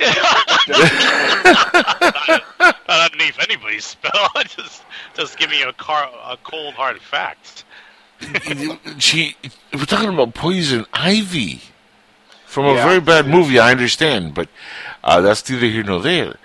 Um, you know forget about the bat nipples for a second. She was hot as poison ivy. Oh, oh yeah. if they recast her now as poison ivy i'd be like i'd give it another chance. She's still gorgeous. I mean she's like eternal that, that woman. Uma. Yeah, she's she is beautiful, but Emily is much more so. Well we're gonna have Where's to she wrestle uh, on that one. I don't know. Yeah. Disagree, yeah. disagree we're not gonna get in a No, fist no. for a girl here. Gentleman's duel. Exactly. Yes. Okay. Ten paces and see who shoots first. I'll be Han Solo. You be smart. Greedo. You be smirched, my love, and we shall sort this out. With I'd rather- swords. Just don't I'd touch rather- tips. I'd rather actually pick up some foyers and fence. That's much better. That's what I was gonna say. With swords, uh, just don't touch tips. That's what I'm saying. Fencing, so. little, little known fact is I know how to fence, actually. I'm sure you do. Just don't touch tips. That's the one thing you don't want to do, Mr. Wolf. I, I learned I learned to fence at San Francisco State University, believe it or not. Look where he learned in San Francisco. That makes perfect sense. I'm just not. I'm throwing that out there and Hail Mary. Who wants to catch that one? You learned fencing in San Francisco. I'm just saying. That's a Hail Mary. Who wants to run with that? Go for it. It's a great it's a great sport. I had to go mute for a second there and laugh. Next topic, right? Yeah, let's Hey, just I learned move. how to eat with chopsticks in uh, San Francisco. Did you? Wow. In Chinatown Yeah. with Nancy Pelosi. I don't know. If the, I don't think it was. I don't know. I it was like, like Chinatown. It might have been Chinatown. I. I dropped acid and went and saw cats in San Francisco. Actually, I'd seen it. It was the, it was the same day I'd seen a movie in. Sa- I'd seen uh, Rumble in the Bronx in San Francisco. No, it wasn't Rumble in the Bronx. Operation Condor.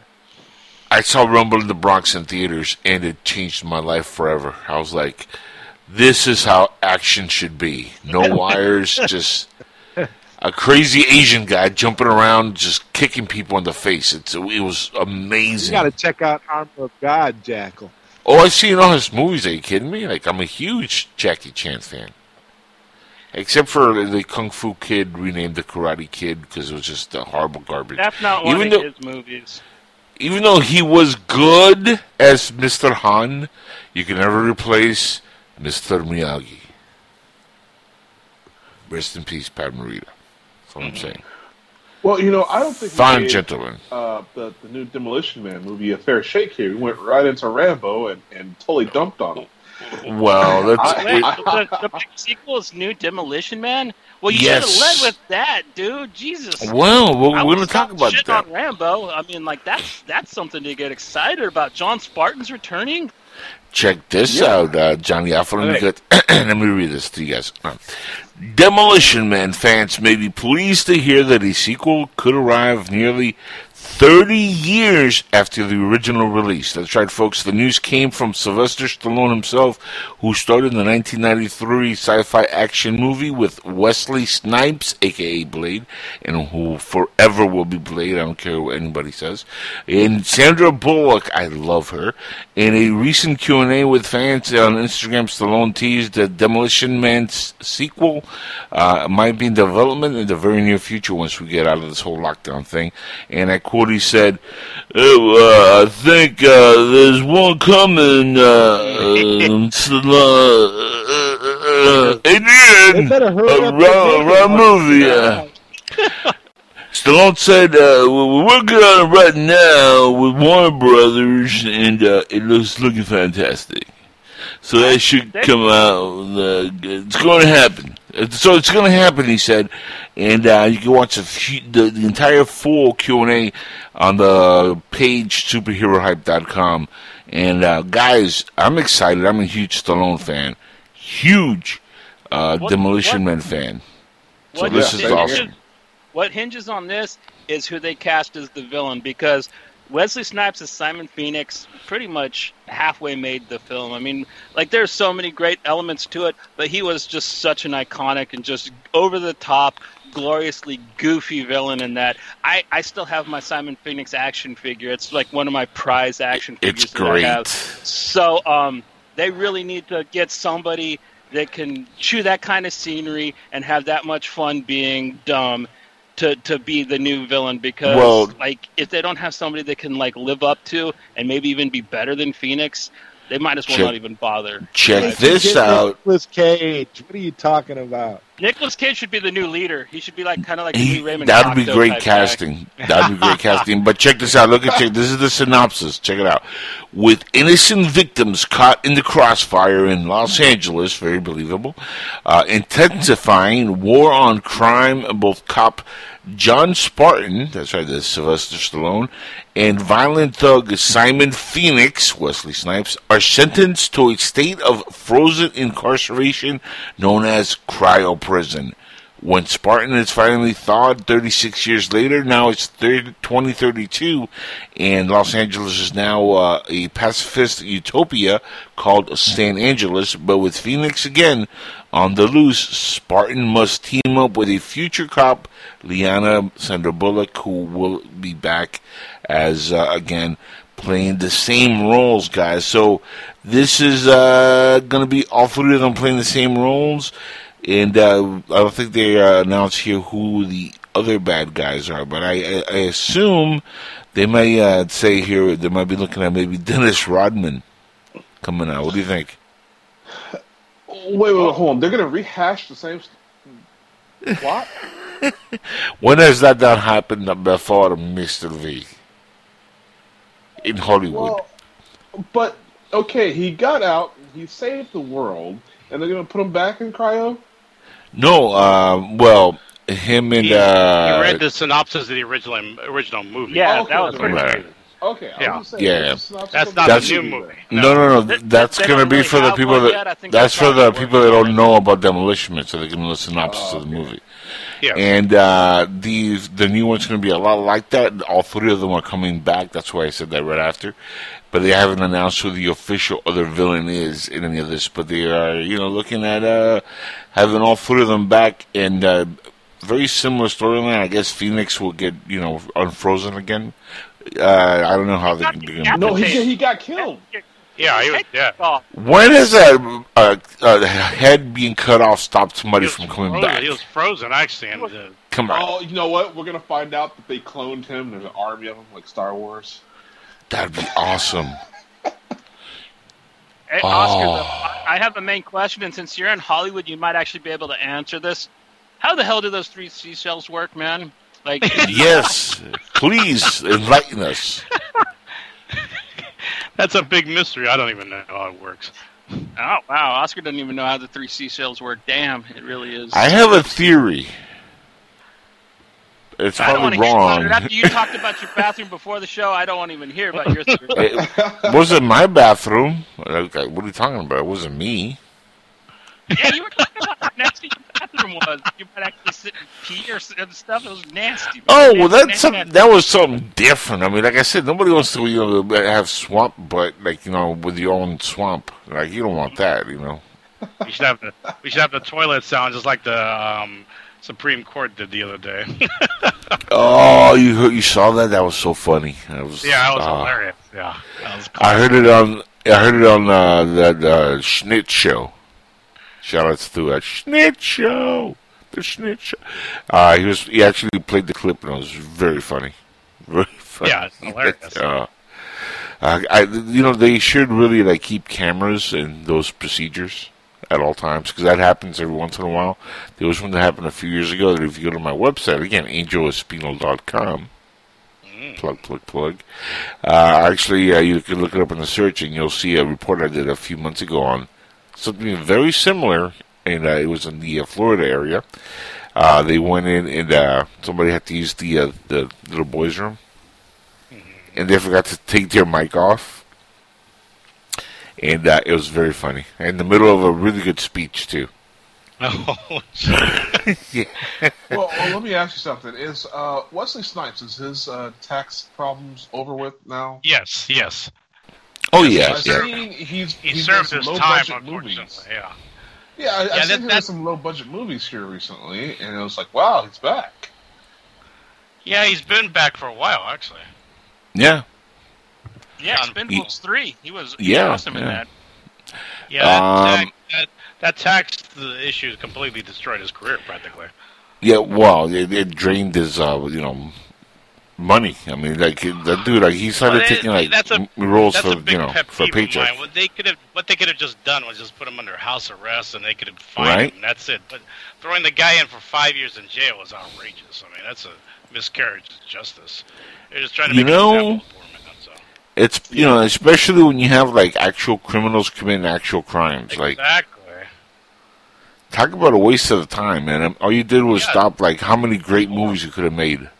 Blade it's not even that. It's his, it's his uh, accountant that really did the problem there. It's, it's the accountant that got creative, and then it, Wesley Snipes paid the price. I mean, that's ridiculous.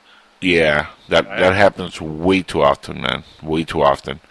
Uh, and and I'm not just saying uh, accountants doing stupid stuff again. a superstar arrested, but getting arrested for somebody else's uh, mistake because you know you're kind of involved with that. That uh, I've seen that happen. It almost happened to me. And not to go off ago. topic, but the government has come way overzealous on tax collection. I mean, that's ridiculous. Oh yeah, yeah. Oh yeah, Oh, But, uh, a break. How many millions were uh, really were? good. How, were- how many millions were like did he owe? Like he owed a lot of money though. Yeah, the ledge you owe about five million, but you know, I, That's I a lot of bread. consider a ledge because I don't believe it myself. So. That was a lot of bread. I think that's more than he made for the Blade trilogy. So yeah, that's a lot of money. Yeah, well, And it also personally infuriates me because I had to- actually had an interview with him ready to go, and then he, a week later he's thrown in jail. So there went my interview. I was pissed. oh, that sucks. Oh, it could be a great interview too. God. Oh. Oh man, that would have been awesome. Are you kidding me? Like, and I'm not even kidding. Like, I'm a huge Blade fan, and like, to me, he's always gonna he's always gonna be Blade. I mean, I have the Sword of the Daywalker in my collection, the actual like replica of the sword. Uh, I have a bunch of comics still saved in storage. I literally loved that comic. You know, the comic before he was even in it. I even like started watching Spider-Man cartoons because they had a version of Blade in there in one of the cartoons, and I was like, "Oh man, I, I, I hope they, they feature him some more. And then like he was like in a few episodes, and I was like, damn it, wish he would have been in, in you know more episodes. Like he's never been given like you know a proper treatment until the movies came out. And that first movie was like incredible. I was like, Oh, yeah. I had like Did- fanboy Did tears in the theaters. TV show? It- The TV show wasn't bad because I had my dude Sticky Fingaz in Yeah, it. Like, Sticky Fingaz did a good job. I thought I thought he was Yeah. really fun, and I like that they kind of threw um, nods to other Marvel characters. I really like they kind of Yep. winked and nod at Werewolf by Night and uh, Moon Knight in there. I was just like, ooh, they dropped Mark Spector's name. That's dope. yeah, the whole supernatural angle of um, Marvel, the Marvel Comics universe hasn't really been explored yet in the motion picture. So we'll see when that happens. Well, they're doing Moon Knight on um, the Disney Yeah. Plus sometime in the ne- near Yeah, future. So I'm hoping Moon they'll I don't know. drop- I I may be committing. I don't know. Maybe this is sacrilege, but I never seen what the big deal of Moon Knight was. I don't- Well, see, They small, well, the thing is, Oscar, though, Moon Knight originally was a, a villain in Werewolf by Night. So if Yes. they introduce Moon Knight, they might introduce Werewolf by Night. They might introduce some more of these kind of supernatural characters. You know, I love Moon Knight, and um, I know you think that he's a Batman ripoff or whatever, but oh, I think if you actually read his book, um, you'd see he's completely not because he's actually got supernatural powers and Mhm. stuff that Batman doesn't have. But teach their own, you know.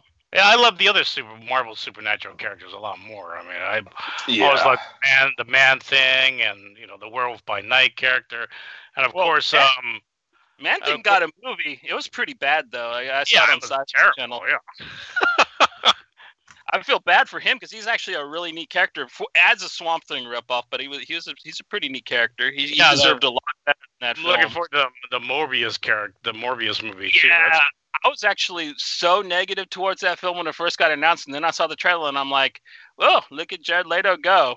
Yeah. Actually, lo- actually looked like he's gonna have a good superhero movie after all in him. Uh-oh. I, I, Ah, I, Joker. no, I loved I loved this Joker, but I'm the only person that does. I, I'm talking Yes. about for the wider audience. but that's a I love great segue there, Mr. Alpha, because the next story we're going to read is all about Jared Leto. Okay. Mm. Well, before we Ah. get there, can I ask you something Mhm. there, Jackal? Uh, Yeah, shoot. You talk about the these sort of ripoffs. Uh, when it comes to Blade, did you like uh, the the Venture Brothers take on Blade? Oh, God, yes. Jefferson Twilight was so hilarious. I loved the the whole order of the triad, man. Doctor Orpheus and um, what was what was the monk guy's name? But yeah, Jefferson. I kill Blaculas. You mean African? No, we. I kill. I kill Kill? vampires in England too. They don't have African Americans there. I have not seen them, but now I shall. Oh, oh, wow! Yes, you must see that.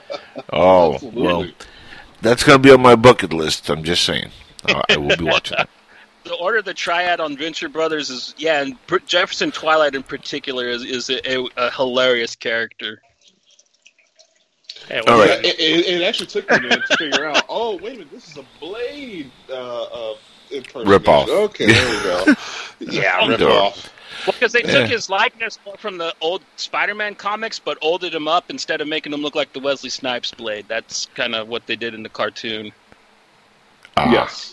They, they gave him the fro and, and like the kind of old timey look. He's, he Nice. was wearing the '70s clothes and stuff. Well, they want to let people know it's black exploitation, Yes. pretty much. Yeah, pretty much. I, you know, I heard a, a rumor, and I don't know if this is true or not, or maybe Oscar can confirm it because he has all the insider connections. I don't know. Uh, But there is a rumor that you know, while Wesley Snipes is not playing Blade anymore, that he was going to have a role in the new Blade reboot. And he might play uh, Wesley, I guess, uh, the the side That is- character who that is a very true rumor. Yes, that's there's more fact in that rumor than fiction. Yeah. That would be incredible because I mean he is getting up there in age, and you know the, at a certain point you got to pass on the baton to the next generation. I completely Yeah. understand that, uh, but he would be f- amazing if they bring him on as Wesley. But- If you've seen him in a Dolomite movie, he was incredible. I was just about to bring that up. I was like, how do you guys feel about the Dolomite movie? It was, it was va- I love that movie. Fantastic. It's the best I, thing Eddie Murphy's done in decades, man. I Oh, grew, yeah. I grew, up, I grew up in that era, and it was an exact capture of that time. Ah, I yeah. Don't use. I mean, I've seen all, I've seen every almost every one of those, every black exploitation movie ever made. So I know the, the, uh, the feeling, the everything was there. The a- atmosphere, even the dialogue was. pretty I mean, can cool. you guys think back and and think of a movie where Wesley Snipes has been like awful in, besides Blade Three, but that was not his fault. No, he wasn't awful in it. The movie was just No. bad. Yeah, yeah. yeah well, the movie was It's awful. No, he, he was good in that, but Like the movie Triple itself. H was awful in that movie. Like if we were going to talk about people that were awful in that movie, like say like Triple H, Parker Posey was actually like that's probably the worst acting I've ever seen from her. yes, Um, she phoned it in that movie. She was like, uh, what's his "Paycheck." Dominic Dominic Purcell, the guy that played the lamest Dracula in the world, he was awful in that movie. Wesley Yep. Snipes, um, Ryan Reynolds, uh, what's her name, the, the anti-vaxxer chick from Seventh Heaven, they were all actually pretty good in it. No, What yeah, was well, the name of the lady should've the who played the, the, the main vampire pro- protagonist? The lady? Parker Mm, Posey. Parker Posey. Yeah, Oh God, she's hot. Oh my God. You think All so? right, I never knew her Really? name. Really? now. Oh yeah, she was. She was in the Scream movies also. Parker Posey. Especially, It was in especially as a Huh? She was in part three. Yeah, she played the movie version of Gale, right? Yeah, and she had yeah, the, she had like the streaks in her hair. She looked really good there. Uh, she was wow. hysterical. Uh, well, she was actually in all the uh, at least the first three Scream movies. She always played like the TV version, um, acting like Gil on the movie Stab or whatever. Like you know, that was You know like what- her character. You know what she's really good at is the Lost in Space TV TV series. She's really great in that. Oh, yeah, she's she awesome played in that. Dr. Smith. She was Doctor insane Smith, yeah. Yeah, yeah. Actually, I really like that series. The, the second season wasn't uh, really easy at first. It took a little while to get into, but that first season I thought was really good. She was really Yeah. good in that. Yeah. Uh, but uh, check this out. The next story moving on is uh, Suicide, uh, Suicide Squad director thinks that Mr. Jared Leto uh, and his Joker was unfairly treated. And I'm going to read real quick here. Uh, Jared Leto, of course, who uh, he, he says got a raw deal when he portrayed the Joker in Suicide Squad back in 2016. Uh, not only was Leto's uh, screen time in the movie greatly reduced, his take on the clown prince of crime was soon overshadowed by, of course, the Oscar-winning performance by Joaquin Phoenix in the recent Joker movie. Now, it says it seems unlikely that Leto will return to the uh, DC universe anytime soon, and this fact isn't lost on David Ayer, who once again took to the Twitter world and said that he ponders how Leto's uh, Joker was tw- uh, treated. I almost said tweeted. Uh, Ayer was uh, who also admitted that he continues to feel bad for Leto over the way things played out. And uh, as you go to his Twitter, you can read the entire thing on there. How do you guys uh, feel about that? I think personally, uh, he just didn't really look right as the Joker. It never felt like the Joker. It felt Well- like a weird thing to me. But how do you guys feel? For for the Suicide Squad film, I think he got the proper amount of screen time he needed. He was never supposed to be part of the team. If you read the comics where he does show up, he only shows up to mess with Harley, try to make her quit the team, try to become evil again. So he kind of played to that strength.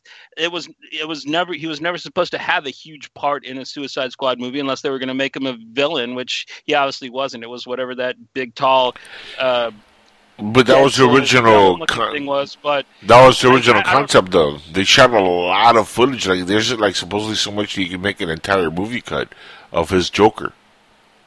Yeah, but he's not really supposed to. It's not supposed to be about him. So many of the characters barely got any screen time in that film enough. So, um, yeah, I, I'm not going to cry that he wasn't in the movie more. I thought that he did a decent run as the Joker. He's not the best. He's not the worst. But I think for that one film, I think that he got the amount of screen time that character needed in that particular film. It's like Well- they probably shot more stuff with Ben Affleck's Batman or with Ezra Miller's The Flash that they didn't put in the film.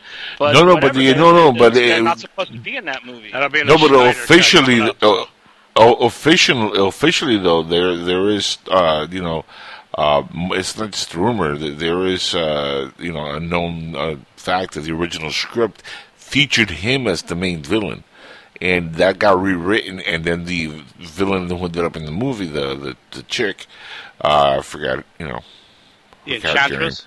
The yeah, the Enchantress. There you go. They made her the main villain when they started writing his Joker out of the movie. But the initial concept, you can look it up, Johnny. I'm not even kidding. The initial script, his Joker was supposed to be the main architectural bad guy, and he's going to have a lot more screen time. And then in the editing, they they flipped it, and they had shot a lot of footage with the Enchantress, and they had rewritten the script, and then did pickup shots, and they essentially made her the main villain which is kind of what David Ayer is getting now. Like, you know, that he was promised, you know, to be the main bad guy. And I understand what you're saying, that if for that, in, you know, inception of, you know, the Suicide Squad, it makes perfect sense if you're going by, like, you know, the entire mythology, but that wasn't what was sold to him as an actor. And he feels, you know, David Ayer feels that he kind of got, like, eh, kind of like a, you know, kind of side, you know, the, the side treatment for all the work he put in as uh, getting ready for the role. Which again, I just I didn't dig from the beginning. Even though I like Jared Leto as an actor, I think he's a fine actor, and he's done really good work. But when I saw him as the Joker, the first initial reaction was like, ah, no. Mm, no, Oscar, you want to throw in your two cents on this one? I hear you Of laughing. course, I whatever David Ayer says, I I definitely believe because this is a director and a writer with an incredible track record. I mean, let's not forget he directed this movie called Fury, which is an incredible movie. End of Watch. I mean, this is this is the Training Day. I mean, this is a um, an incredible director and writer. So the fact is that he got he got railroaded basically by Warner Brothers when he did get final cut of the film. That's basically what happened. That's probably what he's railing against. And I, I believe I enjoyed um, Jared Leto's Joker. I thought it was perfect for the movie, but I also I also agree that it should not have been the focus of the movie. Is the Joker has really nothing to do with the Suicide Squad, and by putting Joker in the Suicide Squad, that was an odd choice. And maybe it was a stunt casting just to include the Joker in the film. So I- That's what that's that what it was. Yeah, that when it initially did. I have yeah. no problem saying you know less of the Joker because I don't think the Joker belongs with the Suicide Squad or even within the within the genre of the Suicide Squad or the whole idea of the Suicide Squad. Joker's That's- got nothing to do with it. Yeah, that's that was that was the problem. That's why they wrote him out of like the uh, you know essentially the movie after they shot like eighty percent of the movie with him as you know the, Yeah. the main bad guy. I feel Uh, I feel bad for Jared Leto. I mean, he's an exceptional actor. I feel bad for what essentially his performance got left on the cutting room. But that's you know that's the reality of the industry a lot of times. Or, Yeah, yeah. hell, even one of my performances was cut out. I know. I heard. You, you, yeah, I heard about that. So It, it was called. It was called the bathroom break. Well, It was a three minute short. well, you know, what, what about the new Joker? I, I particularly didn't really connect with it, especially since it's. I don't know. Was it supposed to be somewhat of an origin story? Because, well, I mean, the Joker actually started. Did you see the movie? so Did you see the- did you see the- It's Did you- an but did you see the movie, Elseworlds, um, basically um, its own mythology version Yeah. of him. They, do it in the comics all the time. Yep. See, see the the thing with the Joker is he, he he's never really had a clear you know background that you could say that's you know his initial you know you know mythology as his initial origin. Uh, so there's always been like a vague mystery to him, and you know they've had you know different interpretations, and this is what that is just a different interpretation of who Well, the he started Joker off could as have a Red been. Hood. Well, that that depends. See, like the, Mm. the the canon version of his Nope. origin is Yep. taken from Alan Moore's The Killing Joke, which in fact he actually tells Batman a couple different stories about how Correct. he became the uh, the Joker's. And Right. Red Hood story is one of them. So That's not there- official, there- yeah. The canon origin of the Joker is that there is no official origin of the Joker because the guy just lies. Basically, that's why even in the Dark Knight trilogy, when he's telling you know how he got the scars, remember, he tells different stories. Even in the same party, when he's talking to uh, Rachel and the old guy and everybody, he's telling different stories about how he got the scars, and people didn't pick up on that. Uh, but that's because the Joker lies. He's always trying to confuse you and, and mess with your head. That's what he's all about and uh, he and then that leaves the audience. Well, who the heck is this guy? Well, he's an agent of chaos, exactly like the when we said that's all he's supposed to be. But in, in even the Killing Joke, or you know, his background is always supposed to be mysterious. Now the Joker movie is not setting a canon; it was just another Elseworld uh, tale.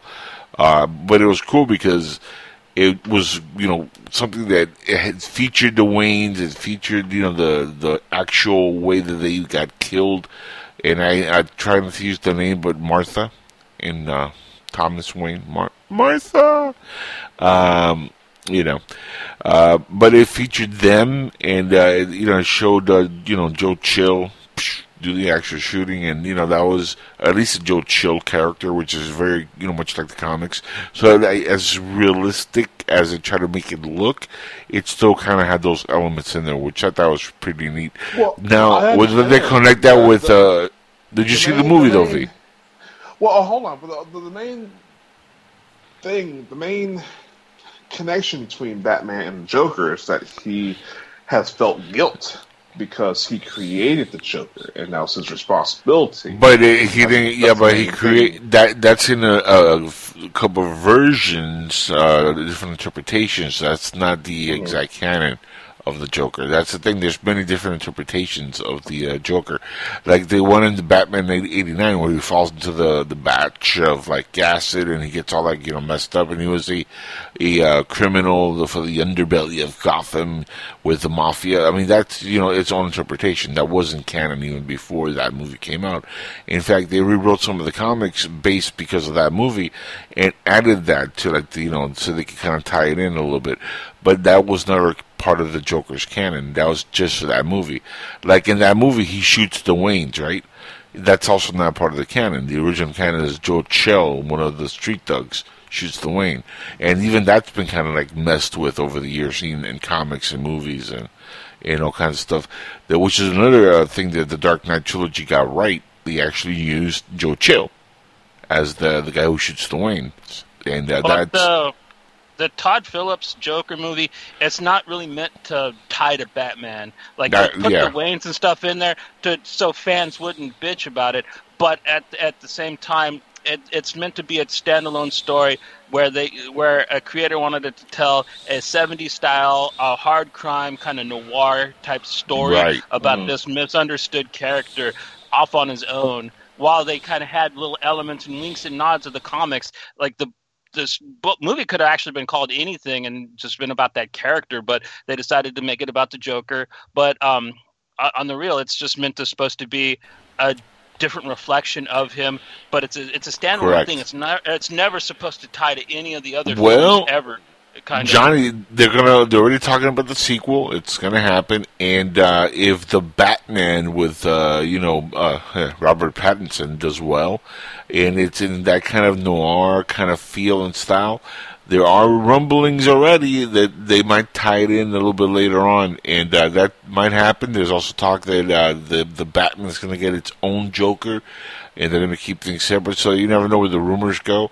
But that's one of the rumors that they're going to try to tie those two uh, universes in and make it one, which the age difference would make sense since he would be older than the Batman because you saw him as a kid, and Well, Joaquin the- Phoenix is have- older. They'd have to really old him up by the time Batman gets to him because, like, Batman was a really little kid in the But that's film. easy done in And then makeup, and, and that's done in But are you makeup, gonna and want he's to the see Joker. a geriatric Joker fighting Robert Pattinson? He's not going to really be geriatric. Come on, we're, we're talking a little while ago about watching Stallone 30 something years after Demolition Man, coming back to that. So, Yeah, if if an 80 something Stallone could do Demolition Man 2 35 years later, I think we could, we could get by with Joker, you know, like, you know, killing somebody with a gun.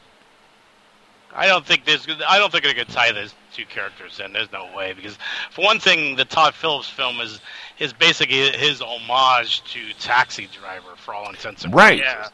Right, yeah, It's- well, that's what no it was supposed it's to gonna- be. It's not going to Yeah. tie into Robert Pattinson Batman. I don't. I don't see that happening. Time will be- tell. We'll see. Yeah, I, I could. We could bet, throw down money right now. I'm sure it won't.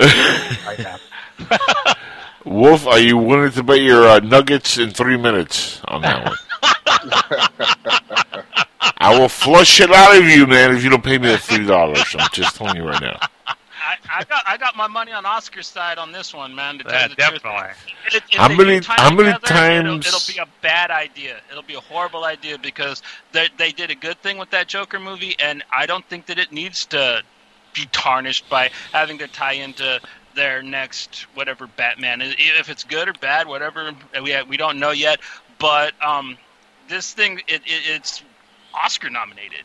Which doesn't happen to comic book movies. If they, The if they decide that, like, oh, now nominated. we got to throw it in with every other character that we kind of poop out, like it, it's going to just take all that special away from it. Which I won't Yeah. put past Warner Brothers, but I really hope they wouldn't be that It's stupid. definitely going to be a standalone Joker. It's Elseworlds Joker, and they're going to leave it at that. But they already introduced uh, the Wayne's Yes, Bruce, They did. so. That's part- of what makes Joker who he is. But I don't think they're going to tie it into the Pattinson. But they're making a sequel. That's the thing. They- It's going to have a Joker too. So eventually, you're going to have to, you know, show Batman in there somewhere. So why not? Well, you know what? That's he's kind of my favorite Joker I've seen thus far. I- Uh, to have him not in something else, You know? would be a shame. That's what I'm saying. Look, I love Heath Ledger's Joker. I thought he was phenomenal, but he's passed away. And Joaquin Phoenix is a phenomenal actor, and he nailed that movie. I mean, talk about uh, he deserves that Oscar. No pun intended, Oscar. But I mean, he deserved to hold that Oscar in his greasy hands and and kiss it in, the, in his bald head. Again, no, no, uh, pun intended, uh, Oscar. Uh, but he, you know, he deserved every bit of the accolades that he got for that performance. He was phenomenal. And while it was a taxi kind of a field noir uh, movie originally, where, where they said, you know what, let's make it a Joker movie, it worked. And when stuff works, it makes a billion in the, in the, at, the, at the movie theaters, and it wins Oscars. You know, Hollywood Yeah, does, no, I- does funny would- things. yeah, by mentioning Sparkles the taxi, vampire Batman in there. by mentioning that's- taxi driver, I wasn't trying to. I wasn't trying to state it as a derogatory, you know, against the film whatsoever. I mean, to try to to try to imitate taxi driver, and try to make an homage to it. You know, the man's going to a good source there, so it's not a bad thing. So. No, not at all. Look, they even had uh, what's his face? Uh, that yeah, that that guy. Yeah, that That that dude, that doofus. Yeah. Uh, the the the That- the, the, that the guy from the guy from Meet the Effers. You know that dude. That's that's right. Yeah. Um, that's uh, The well, guy you know, Godfather as well, yeah. Well, if you want to call it that, two. yeah. and then and the Deer Hunter as well. Well, wow, who remembers that piece of garbage? Oh, that, was a, that was a good movie. Come on. Yeah, That's a great. Deer Hunter. Deer Hunter's actually. I'm with Oscar on this one too. Deer Hunter is a phenomenal motion picture. You could have your problems with um, Cimino for Heaven's Gate and what that movie did to Hollywood, but you can't take anything away from him from for Deer Hunter. Speaking of Heaven's Gate, have you ever seen the full cut of that movie? It is a great movie. I heard that it's finally out. No, I got to check it out. I've only Really ever good. seen Heaven's the. Gate is a misunderstood misunderstood motion picture. It's a great movie. Well, I know somebody who's been awfully quiet who might have a cent uh, to throw in here. Uh, Zod Ryder, you you have anything to say about this uh, possible Bat uh, Joker team up with the uh, the Pattinson Bat and the Joaquin Phoenix Joker? Give him a Uh, second. no, please. not not really. There you go. Good, good. That's good dialogue for me. Good job. Uh, Zod, are you feeling all right? I think he's Oh, I'm eating little- taco a too. little There's this. Oh, Yeah, I'm a little tired, but you know, trying trying to stay awake. He's trying to steal cold cuts on spot. He's just like, nope, not interested. Yes. Dad I it want- to me. Dad it It's like bread. You got to throw in some bread. Um, I was gonna say we need to, we need to mention we need to mention bread on this show. We haven't talked about bread in a while, so you know. he made the best bread, but then he sold it to somebody else. Well, I was And gonna it- say, and it was made you're in China. Man having a wonderful sandwich. he doesn't want to be bothered. Now the question, guys, the elephant in the room here is, uh, is Zod. Did you put salami on that bread and, and cheese sandwich? no, no, all, all all meat, no bologna. Wait, what? that is an awkward sandwich. Yeah, you, you gotta put some cheese and some, you know, mayo. I'm getting hungry, actually. So let's move Steak, to. steak, chicken. Uh, let's see, Ooh. steak, chicken, beef, um, Wow. shrimp, everything. You can put everything on it. Oh. know. Oh, Slice uh, shrimp. pizza. Yeah, there you go. So a slice of pizza. That's a good There sandwich. you go. Slice pizza. I don't think shrimp mixes with meat very well. Here, r- real quick, around the table. Oh, uh, wow. Come on. real quick. Is a hot dog a sandwich or something else? V. The hot dog is a hot dog. A hot dog is a hot dog. Not a sandwich. Johnny Alpha. Hot dog is a hot dog, dog. You know that's a. The Chinese make the best hot dog. Yes, Zod Rider for the win! ding, ding, ding. What do we have from uh, Johnny? Absolutely nothing. And we got him Ah. a rubber tortilla. There you Uh, go. and- It's um, And, and I got you a full pound of used cat litter, man. Just send me your address. Ooh, right baby. It's a Got the mustard.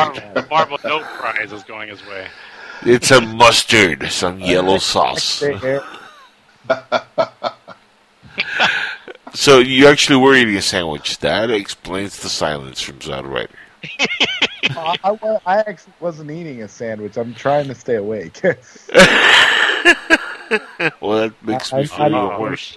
trying to stay awake. Uh oh. Well, you Oh. know, Is that a get yourself reflection cup of Joe? Is that a reflection of the show? Uh oh. Oh, not not a reflection of the show. Just I'm Okay. really tired. oh, I'm sorry. A reflection of the young lady that uh, his uh, other better half keeping Oh. him up at night. You know, because he's a man and a legend, from what I hear.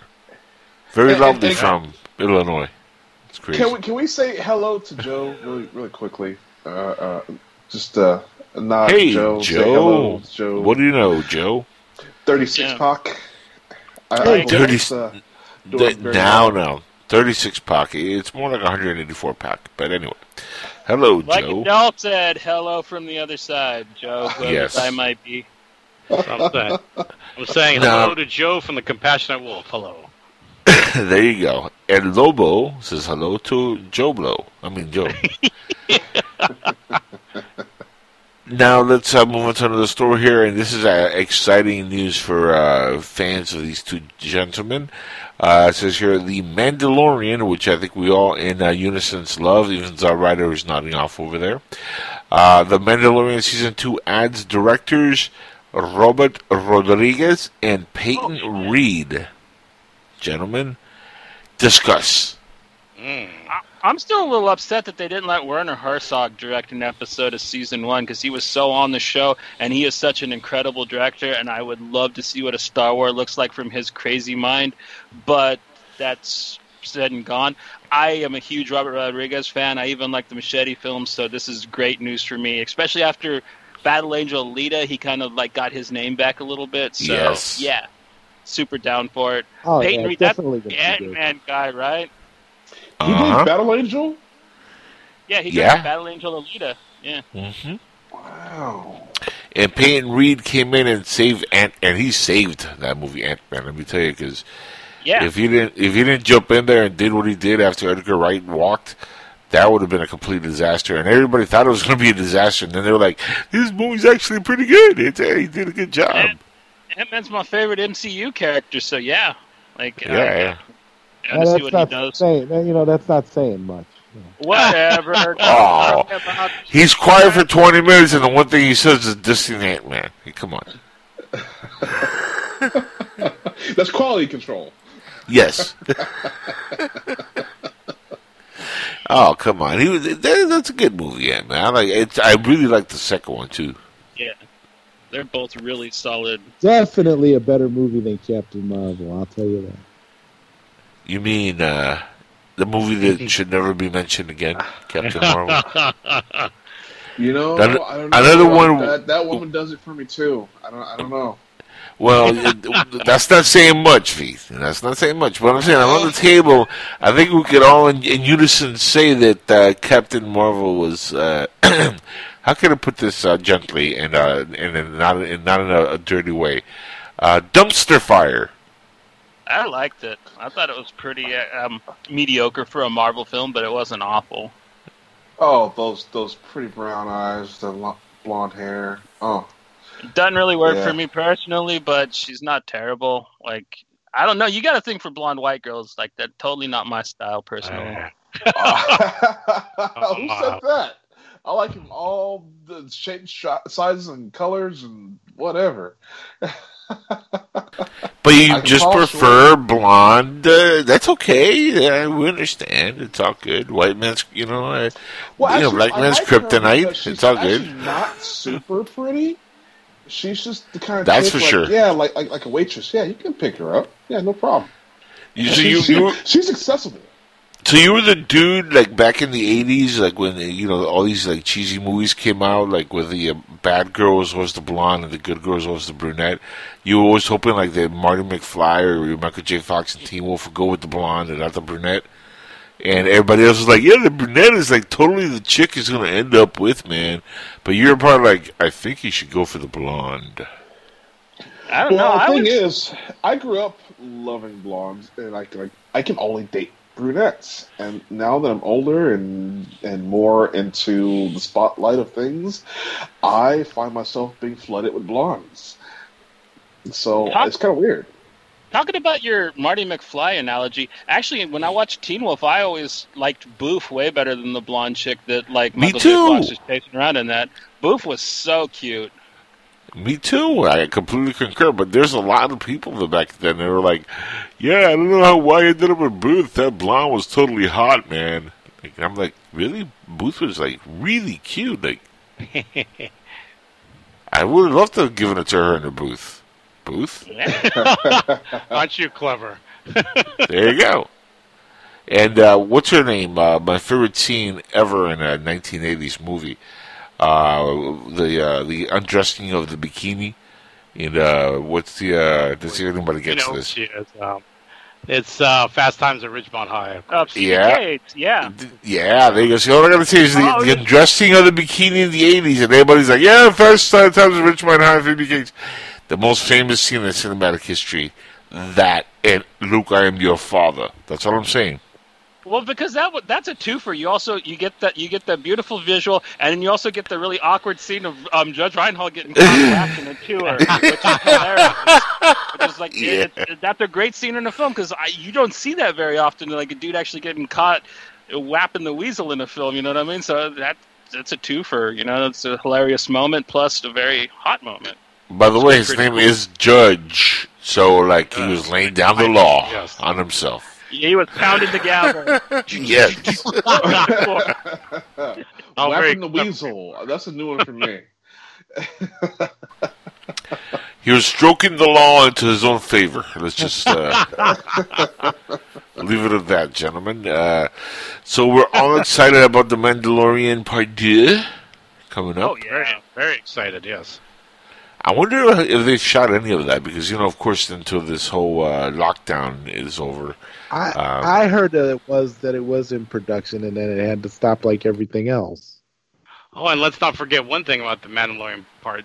The second season is going to feature my friend Michael Biehn also. So there you go. Yeah, Mike Ooh, Biehn's gonna be in there. Rosario Dawson's gonna be in there. Um, yes. Wasn't there another really cool? Oh, Jamie Lee Curtis is going to uh, be up in there. There's a lot of really cool cast members that's going to be joining Dude, this season. Rosario Dawson is a Shata. Uh, oh man, it's Joe. I'm not gonna Star Wars name. Uh, Shata. So, uh, come on, help me, guys. Soka. Oh, you call yourself a fan? I'm not going to help. Yeah, you. just the name just slipped me. Soka, dude.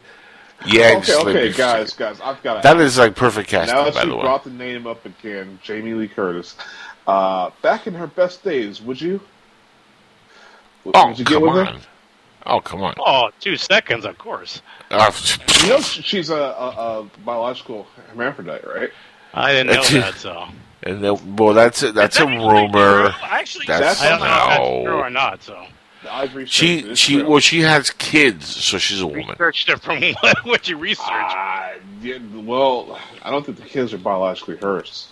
I don't know if I- that's I I don't don't know if that's true or not. I told my Yeah. uncle that because he had a he had wood for and he was he's disgusting. He's a junkie. Everything bad a person could be. My uncle Barry was, and he loved her. So me and my my best friend Jr. We told him that as a joke. Just to mess with him, and I think he probably posted that online. It's probably not actually true. She did an interview on it. She did an interview about being that way. Wow. Oh, no, but it was it was like a joke interview. Like she was like, "Yeah, I heard about that," and like she joked about it, but she never confirmed it. Confirmed it. Yeah, I don't. No, no, no, no, no. That's no. the internet. That's not how it went down. That's literally something that me and my brother joked about, like without even researching. We just kind of said to mess with my uncle. I'm pretty sure his crazy ass just posted it on Facebook and people ran with it. I'm pretty sure. No, no, that's been around for for a long time. influential, No, Right. Yeah, you Yeah, never no. know. On Facebook, man, they're very influential. The dumber you are, the more people listen to you on Facebook. That's the truth. True story.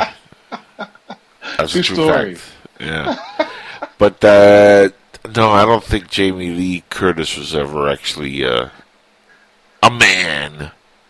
I'm gonna, Hey, say, I'm gonna li- say that- listen, that- it's okay that- that- if you have rubbed one off to a man and not known it. It doesn't make you gay. Okay. Yeah, it kind of does, but that's not the point. The thing is, I heard about that rumor 20 years ago, and then like, it's not like anything new. You know, it's kind of been like dogging her, like doggy style for like the last 30, 40 years. And, uh, you know, maybe there's some truth to that fire. I don't know. I've never seen between her legs. God, I would like Well, to. a- it actually didn't But I never got much, Actually, uh, So in other words, there wasn't there wasn't a whole a lot of uh, you know stuff going on back there or down there. well, it, it, it was it was present just underneath the skin, underneath the structure. You know Wow. I mean. A full full penis, full testicles. You know way too much about that, V. Like, yeah. I researched it. Wow. where did you find that in Doctor Hyman's book of like useless information? like, where'd you pull that one off? Well, you know, in the middle of the, the political stuff, the military industrial complex stuff after have to research. Wow. Sometimes you have to just. So there's a section of Jamie Lee something Curtis's man parts. Like, by the way, at the show, Top of the show has mutated into a discussion about Jamie Lee Curtis's balls. I know. mean, just- but at least it was keeping it on entertainment. So I'm well, well, imagine having having that and you're scratching and you can't get to it. Well, she's never she's never lonely on a weekend. That's all I can tell you, man. and she could end up being her own grandma or grandpa. Aren't we, aren't we wonderfully juvenile? What, you guys never seen the movie The Stupids? Oh wow! I'm serious. You've never seen The Stupids. You guys are laughing like you don't even know what I'm talking about. I've I heard I of know, it. I know, I- I know of it. It's a Tom Arnold movie, right? Yes. Yeah, I saw it once and that's it. I couldn't watch it a second time. Well, he's his own grandpa. That's what I'm saying. And he, it's very believable. Have you seen Tom Arnold? Yes. See, that's one celebrity I would not be afraid of if he says, I'm going to whoop your butt, man, at a convention. Like, I'll be like, come on, man, bring it. Don't sing it. Come on. You know Lou Ferrigno? You were never an Incredible Hulk. You Yeah, really had a career The time thanks to I really ever Roseanne. liked him in anything was in Austin Powers with the "Who does number two work for?" scene. That's like it. he was kind of funny in that. Like, yeah, boy, you told that you show that turd who's boss. That's kind of the only time Tom Arnold's ever been funny to me. And he's playing off like a real comedian, Mike Myers. Yeah, Tom Arnold was good in True Lies, also. Don't forget that. But he's playing off a real good comedian, Arnold Schwarzenegger. Ah, Yes. yeah. His whole career is a big joke, let's be honest. The Arnold is a big movie, like, ah, this is the biggest hit in the summer. I, I was Get to the chopper. what? Wait, yeah, please. What? It's not a tumor. Not a tumor. But, Boys um, have penises, girls have vaginas. It's not a tumor. Do you think that Baby Yoda will finally get a name and people can stop calling him Baby Yoda? Because I'm tired of people telling me, but that's not Yoda. I'm like, I know it's not Yoda, The but they didn't give the kid out, a man. name. Well, they have to give their race a name, so they haven't given that species a name yet. Yeah, they haven't given the coming out species with a a name. cereal. And Lucas is an asshole about that. Just at least tell us the species name.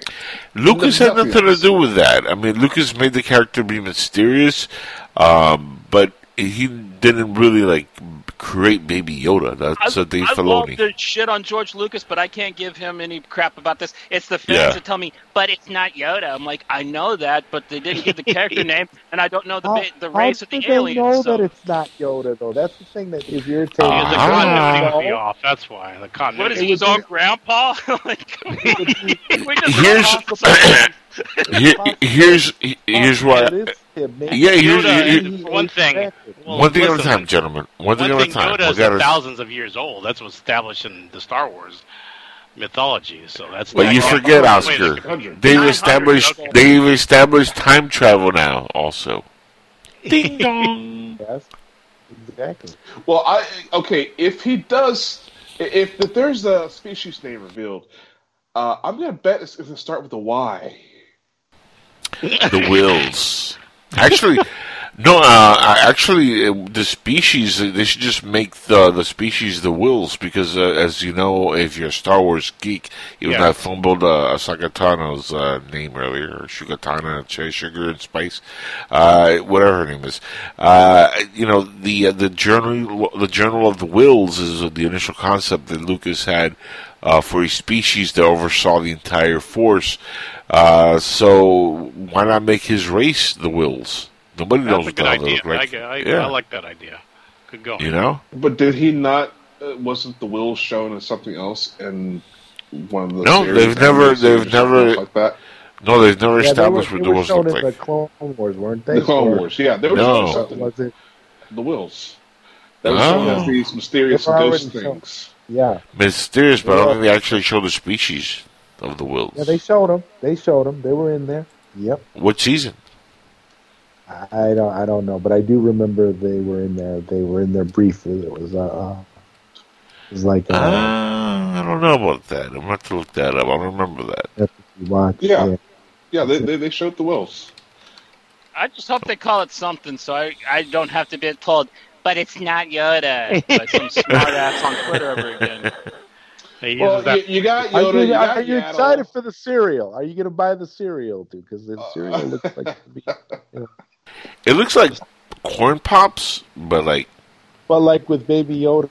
yeah. So I'm I'm, I'm in. I'll I'll buy it. that. Cereal Yeah. gonna I'll be buy green, or is Yeah. what color is it gonna Yeah, yeah. The heads are going to be green. Yeah. Wow. It You look like you're eating a bowl of snot. So in other words, the next three minute BM is going to be all green.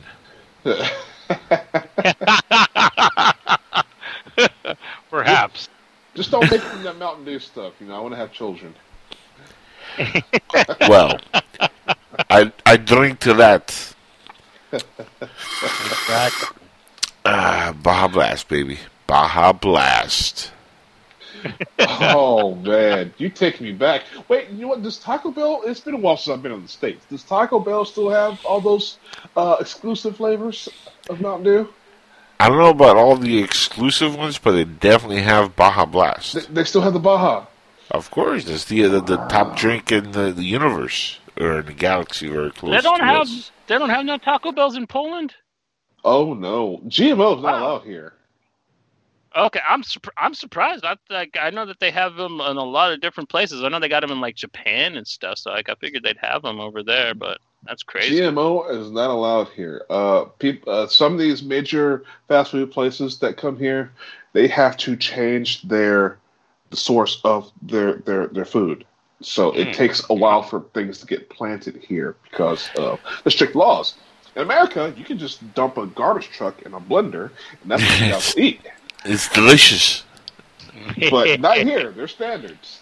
Remember, there's they're still wearing like the vest from like Back to the Future out there in Poland, Johnny. They're a little bit behind the curve when it comes to. oh, you know, not on the food. I'll tell you that. Yeah. that's, that's because they're they're um a kind of a newly liberated country, you know, to tell you the truth in, in many aspects. So like you gotta they got their time to catch up, but yeah, I just figured they'd have some of at least some of that stuff over there. But that, that's kind of crazy. Good for them though. Like Taco Bell is poison. Like don't listen to what Jackal tells you. They might have Baja Blast, Ah, but but everything it's so good, everything Johnny. else. Yeah, I don't know. I don't like Mountain Dew, but Oh, I, I, I'm. That's my drug of choice. Uh, yes. Uh, and and I hate it. I hate. I really wish that was not the case. I am guilty of sin. I had actually a Mountain Dew uh, voltage earlier, and I had a Baja Blast about three hours before that. It's the only soda I drink. I completely eliminated all other carbonated beverages. Mountain I- Dew should have a Baby Yoda flavor, like Baby Yoda Blast. yeah, you like, would think. That's a good idea.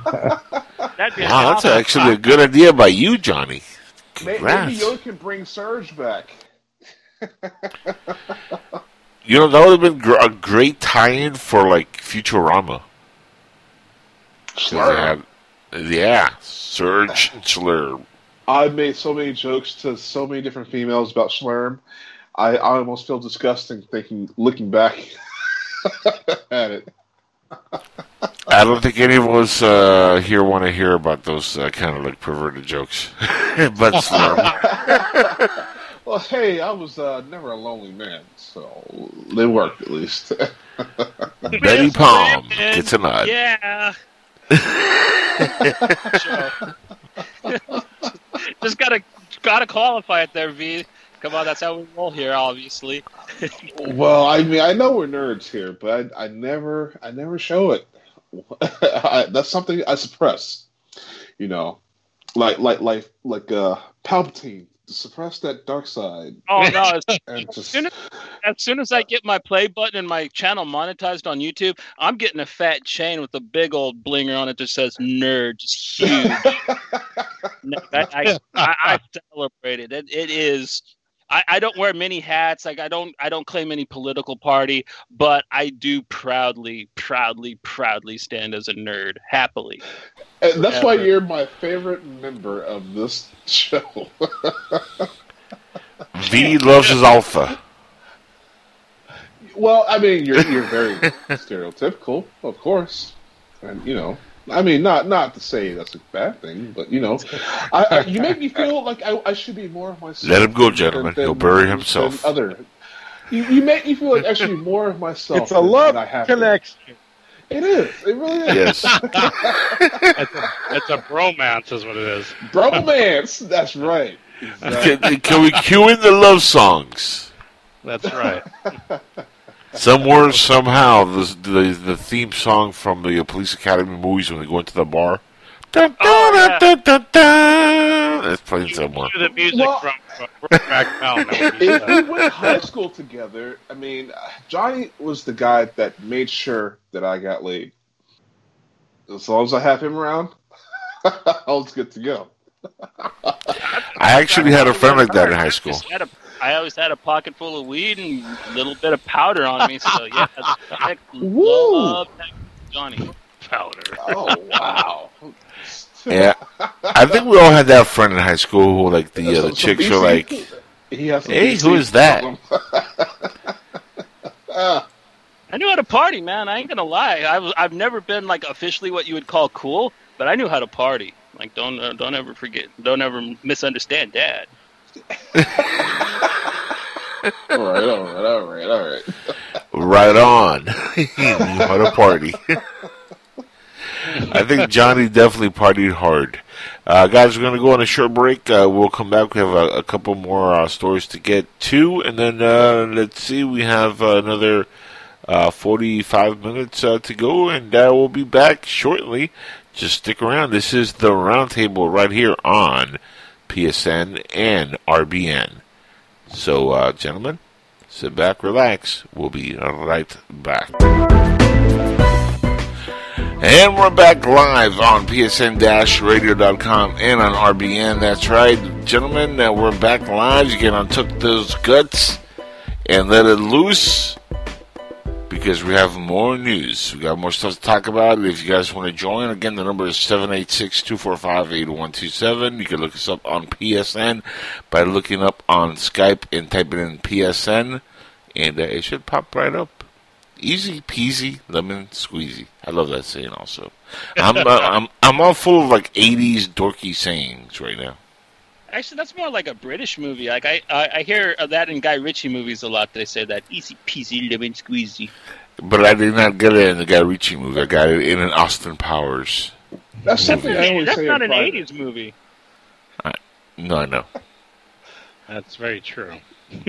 Easy peasy lemon squeezy. You don't remember that? Austin Powers' dad says Yeah, it. I remember that. Oh, okay. I thought I was the only I- Austin Powers fan. I'm a here. huge Austin Powers fan. I wish Oh. he'd make another. I actually have the uh, all three posters in frames of the Oh, Austin wow. Powers. Yeah, I got the gold member, the real like you know theater print, the double side, and that one is phenomenal, dude. Like the, the actual name gold member in gold, like it sparkles in gold. It's so cool. Uh, it's, yeah, it's it's like one of my favorite things. I actually have a photo of it somewhere, uh, and I had that one. I was like, I gotta like find the other two, so I went on Amazon and bought the first two posters. And I was like, now I got the trilogy, and then I had to move out of my house, so I couldn't keep them on the wall. But they're in frames, and they're they're in storage. And uh, as, as soon as I get over my uh, leg issue, I'll have them up on the wall again in my new place. And there, there is actually a rumor of an Austin Powers four, so it's just a rumor. I, I, I've seen those rumors, and I, you know, I just wish people would quit jerking me off because I hear lots of those kind of rumors. Well, It, it's heartbreaking Myers- when it doesn't happen. That's what I'm saying. It's heartbreaking. Yeah, he, he he wants total control over it, like he had, and the studios aren't willing to give it to him after Cat in the Hat. So it's kind of like a tug of war. that Cat in the Hat wasn't them. his fault. He was contractually obligated to do something, and he refused to do a movie. So they said, "Okay, well, how, how about Cat in the Hat?" He said, "Okay, that's that's fine." Uh, yeah, but he's still blamed for that, and he's blamed for the Love Guru. Those are two blemishes on his mark, and so the, the studios are like, okay, we'll do Austin Powers, but how about we get you know this guy to come in and write? He's like, no, I'm I'm I do it. Like this has always been my thing, and that's why we haven't seen Yeah. it yet because the guy has integrity. Well, and, and you know, I actually quite recently watched one of these uh, videos on YouTube. You know, the what happened to this actor, uh, videos, and this guy does a very awesome breakdown of his career and how Oh, he good. is on set. And it's like, you know what? The guy is a genius. He's had success. Let him do what he wants to do. Was it the But Joe he- Blow video? The, the What the F Happened to Mike Myers by Joe Blow films? Ah, it's the what? What the f happened to Well, somebody? yeah, I, I- yeah, I- yeah, well, remember he's that, also he- he's also a lot older now. I mean, it's not like he's young, you know, a young comic, you know, in, in his prime. That's and true. uh, he he's had a couple of like you know bad films, you know, misfires, like you said there, Johnny. Uh, you know, Cat in the Hat was one of them, but yeah, the the Love Guru is really what kind of like jumped the shark for him a little bit, where like people are like, uh, that was really bad. And it was a terrible movie, but I mean, like he w- he's been good in like other stuff in the past, like So I Married an Axe Murderer. That was really funny. Uh, he, I you know, didn't he, like that one. Oh, I thought that was so funny. It was just stupid funny, but it wasn't like over the top stupid. It would, yeah. There's something about that movie I really like. That I was, love it too. I, I, Loved- I yeah. agree with you, man. That's just a good, fun, dumb 80s, Yeah. 90s comedy movie. Just Like if you you could put like Adam Sandler in the role, and, and it'll be the same movie. But it's just it, it kind of worked with Mike Myers, and uh, I thought he was really good in that. But that's just personal taste. Everybody has you know their own taste and I stuff. think- But Uh, he could actually pull off a serious role also because if you remember him in Yeah. 54, he was really good in 54 if you've seen that movie. which he he was good in- spoofed, and he spoofed as Goldmember. That's what kind of that was. Remember when he was Yeah, roller I- skating? Yeah, and he, then- he was good in he was good in Bohemian Rhapsody also. So Yes. he had a big role. and, and his Yep. little short cameo in uh, Inglorious Bastards. I thought he did a really good job as the Mhm. the soldier d- giving the briefing. Yes. On, it was really A lot to of see him people like, didn't really know that was even him. Yeah. with a mustache. I guess really must have threw him off because I knew right away as soon as I saw him. I'm like, Yeah. "Ah, look at No, but no, he's, he's actually right. Uh, That, that caught people by surprise. They were like, wow, he could actually turn into that kind of performance. And I'm like, you know, just because he's a comedian doesn't mean he can't act. Exactly. Yeah, that's that's the common misconception. Yeah, very much, Some- very common. Some of the best actors are comedians. You know, like one of the hardest things to do is make somebody laugh in a movie. That's that's tough. You know, like let me Yeah. tell you that as a comedian, uh, you know, uh, would say, uh, you know, that's why a lot of them when they veer off into like other darker things, like Kenny McBride, uh, aka uh, you know, Austin, you know, the, the Kenny Powers, you know, uh, you know, Danny McBride, I call him Kenny McBride. Uh, you know, he veers off and he does like the Halloween movie, you know, that he did, and he sort of do like more dark stuff now. And Danny McBride is a, a really funny comedian. And uh, you know, he went from like uh, Kenny Powers to Halloween. Well, But was- that's I was- because a lot of comedians have that you know mindset where like yeah they're funny, but they they come at the funny from a very dark place, like you know like Peele and uh, what's his face, um, Peele. yeah Keenan Peele. Ja- I would say Jamie Foxx is probably one of the most apt people you could look to because he is Definitely, yeah. He was one of the most hilarious comedians in the 90s like i i just laughed my ass off. And then all of a sudden he came out and he's doing these and he's winning awards. I mean he's incredible as a theatrical actor. And but and then you- you'll see him he pops back up in horrible bosses as mf or jones and he's still making me he's just rolling. That's probably my favorite role he's been in since the great white hype. He was so good in horrible bosses as mf or jones That was a great role, by the way, in Medford Jones. And then on the flip side, you have like uh, actors who are, you know, their entire careers are very serious, you know, like drama actors, and then they become like the Naked Gun guy, Leslie Nielsen. Yeah, and leslie nielsen and um, lloyd bridges they were both very Yeah. serious actors for Oh yeah, definitely. for their Well- entire career, and then when they become these old men, they just become these comedic icons out of nowhere, which is really cool for them. They got Well, like a really extended career out of that. Yeah, Can, can we can we can we step backwards? I, someone mentioned um, McBride, uh, Kenny McBride. yeah, Kenny, yeah, Danny McBride. Uh, uh, Kenny Danny. McBride, I. Uh, I always call him Kenny McBride because I love Kenny Powers. So like to me, he's Kenny Powers. But uh, Danny is McBride. he an actual actor or is he just a personality? Because I don't see any difference between uh, any role he's done. Well, I I, see- I- I you can say that about every actor. Like most actors play themselves. No, but he like if you watch like each one of his performances before, he's a comedian, so he plays kind of like up to like you know his comedic uh, talent. Uh, but he it's like one of those things. Like you watch a lot of Jim Carrey movies, and you know it's Jim Carrey doing the same spiel. But back in the nineties, it worked. You know, like and a lot of the stuff that, that you know Danny has done has worked. I mean, Kenny Powers is a great character. Uh, even like he got a lot of buzz for like a little skit that he did of like uh, Crocodile Dundee, like a, a Oh, sequel that was. was- That that commercial is hilarious, man. And Like, that got too much watch that buzz. They made that a whole film. Yeah, people were like, "Why don't they actually do that movie? Are you kidding me? That that'd be brilliant!" And uh, he got so much buzz. People really wanted that movie to happen, and then uh, unfortunately, it was just a commercial. What was it for like a beer or something? Like, I think it was for like was a a resort. It was like an Australian resort or something. Yeah, Yeah, something like that. Was. You're right. Yeah, something like that. But uh, either way, I mean, it, a spoof, and it, it's, and it got so much buzz because he is a very funny dude. Uh, like, you seen the? Uh, He's the- funny, but is he like that in real life? I, I really, if he's like that in real Most life, most comics are not like that in real life. Hands of him. I don't know. No, no. Most comics are that's a performance. Most comics are not like. If you watch him in interviews, he's nothing like those characters. It's just the the way he performs it. Like it, what works. Usually, you get kind of typecast as that. But if you see like a, a lot of his other stuff before he did Kenny Powers, uh, you know, you could kind of see why he would do something like Kenny Powers because it was kind of leading up to like him finding that character where he really like became that role, and now he's kind of typecast that. I think that's why he's branching off into Yeah. like horror Because and stuff. If you look at the group he rolls with, they're all kind of like that. They all have these really Yeah. hyper exaggerated personalities. You got like Seth Rogen and Jonah Hill, and um, like you know how Jonah Hill is in films. If he actually acted like that in real life, nobody would be his friend. But like he's friends with everybody, so th- I don't think that like any of those guys are actually the way they pretend to be in film. Especially because Seth Rogen's the one that's most out there in the open, and when you see him in real life, he's uh, really laid back. He's not even really doing his thing Right. often. Yeah, He, he's yeah. very well spoken. So I think that that's probably how more of those guys really are when they're not just amping out to be as crazy as possible on film because that's part of their shtick. Like the whole little group kind of did it. You know, that's kind of how they got famous all together. So Mm. And Well, he was it's very Oh, inspirational as to you know that whole Kenny Powers thing.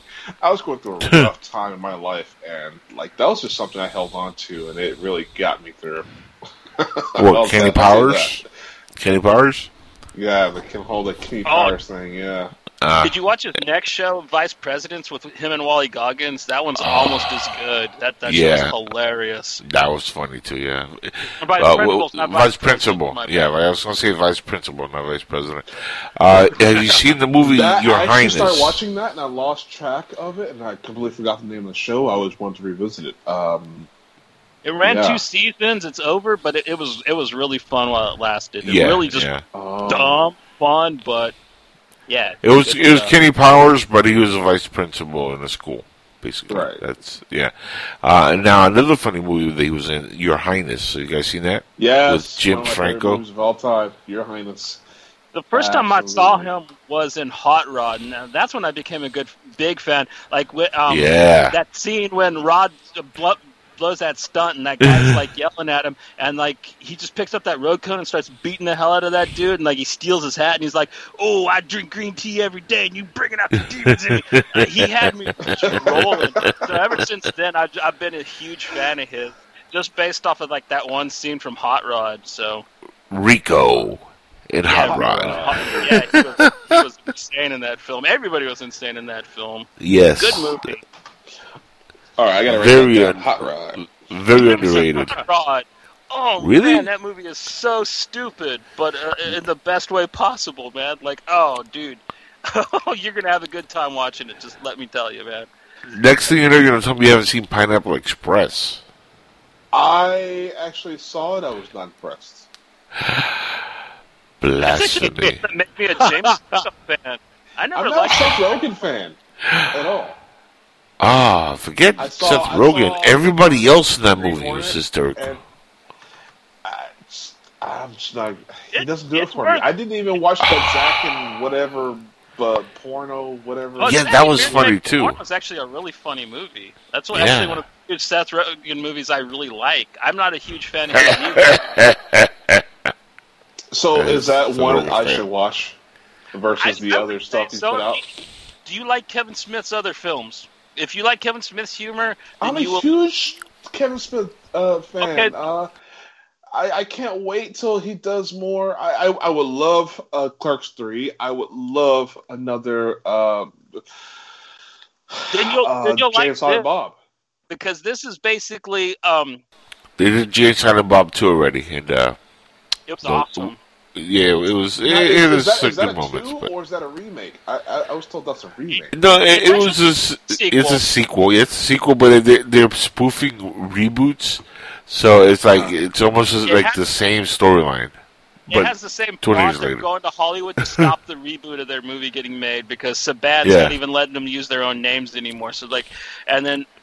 Yeah, it, it, it's a lot of fun. There's a really great Chris Hemsworth um, cameo in it as well, which I Yeah. thought was hilarious. like, Jason Lee is still at the comic shop, like always. Brody. But yeah, dude, it, it, I, I had a good time with it. It's probably not Kevin Smith's best film, but it's way better than Yoga Hosers, so it's oh got that. God, yes, that was terrible. But um, if you like Kevin Smith's humor, then you'll like Zack and Miri Make a Porno. Like, Yep.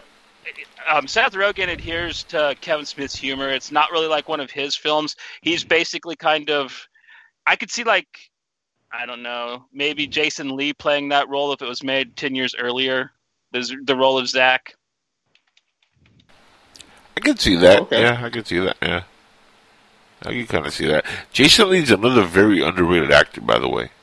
Very funny guy. I even liked him Yeah. in the Chipmunks movies, even though I'm like probably Yeah. the only person. I thought he was fun. Yeah, I, I thought he was really funny as Dave Seville. I will say this much: good casting, awful movies. I'll leave it at that. Well, okay. So can, can I can I sort of uh, change the tone here because you guys are well read and well uh, researched in all this. What about my main man Shia LaBeouf? He's caught a lot of flack, uh, but I don't think he's done anything terrible. I don't think he's uh, done any. I don't. I don't think he's. He got really weird. Let me just say that he got really weird, and I think it's that whole Holly weird thing that happens to an actor. Well, he, he got kind caught. into a Remember, he got he got caught plagiarizing. Uh, what was it? A script or? Daniel, he he he, de- uh, he plagiarized a graphic novel by Daniel Clowes and made Yeah. into a short film and expect nobody to notice. The problem is, is like if you're going to rip off an indie artist, make sure they're not as synonymously famous as Daniel Clowes because as far Yeah. as like crazy indie guys go, he is widely loved and respected by the underground. So like he kind of Yeah. he should have went deeper if he was going to try to steal from somebody in the indie scene. And that and, uh, and that again was funny because like that whole thing happened as he was, uh, of course, in the Indiana Jones movie where he got a lot of flack for uh, playing uh, Indy's son, which I didn't have a problem with. I thought he was okay in that, except for the uh, vining, uh, swinging they did with the monkeys. Swinging with the monkeys was dumb. Yeah, that was stupid. There was a bunch of little monkeys swinging along with him. I mean, I didn't know human beings can do that. If I could do that, I'd lose another 150 pounds just to be able to swing off the vine. Are you kidding me? I didn't know we could do that. and his name was Mud. Mud Jones. But I, I agree with you. I like Shia. I, I think that I think he got um, I think he got a lot of unnecessary hate just because it was easy to dogpile on him. Um, I think he didn't make things easy for himself. I think a lot of the stunts that he pulled didn't help him, but he was trying to play along with the meme that was becoming his life, and he just kind of went about it the wrong way. But if you see the tapes of him when he was doing that art installment, and people came up to him, and he was actually literally sobbing his heart out, Yeah. and they were laughing at him, I, I, I was disgusted. I was just like, dude, don't you realize that this dude is actually being torn apart right now. Yeah, Like, yeah. You don't understand what probably this poor kid has probably gone through.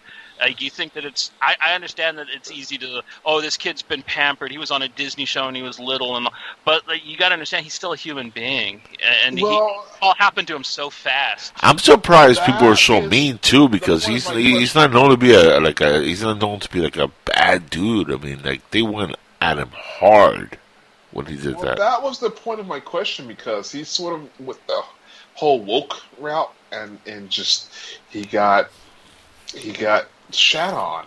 He got woken. That's what happened. He, he he finally got awoken. I know he did. I mean, he plagiarized, uh, uh, and he you know that wasn't a bad performance in a in a mediocre movie. They made a lot of money, so go figure. But I I, think his biggest his His, biggest uh, thing. The biggest thing though was the big knock on him was that he was he kept being in a Transformer or uh, Transformer movies, which I I enjoy. I'm a fan of, the, of that franchise, uh, so I wasn't mad at him for being in it. I actually enjoyed his part in the first uh, three movies or four movies or five or however many he did. I thought he was you know good in, in uh, the ones he was in.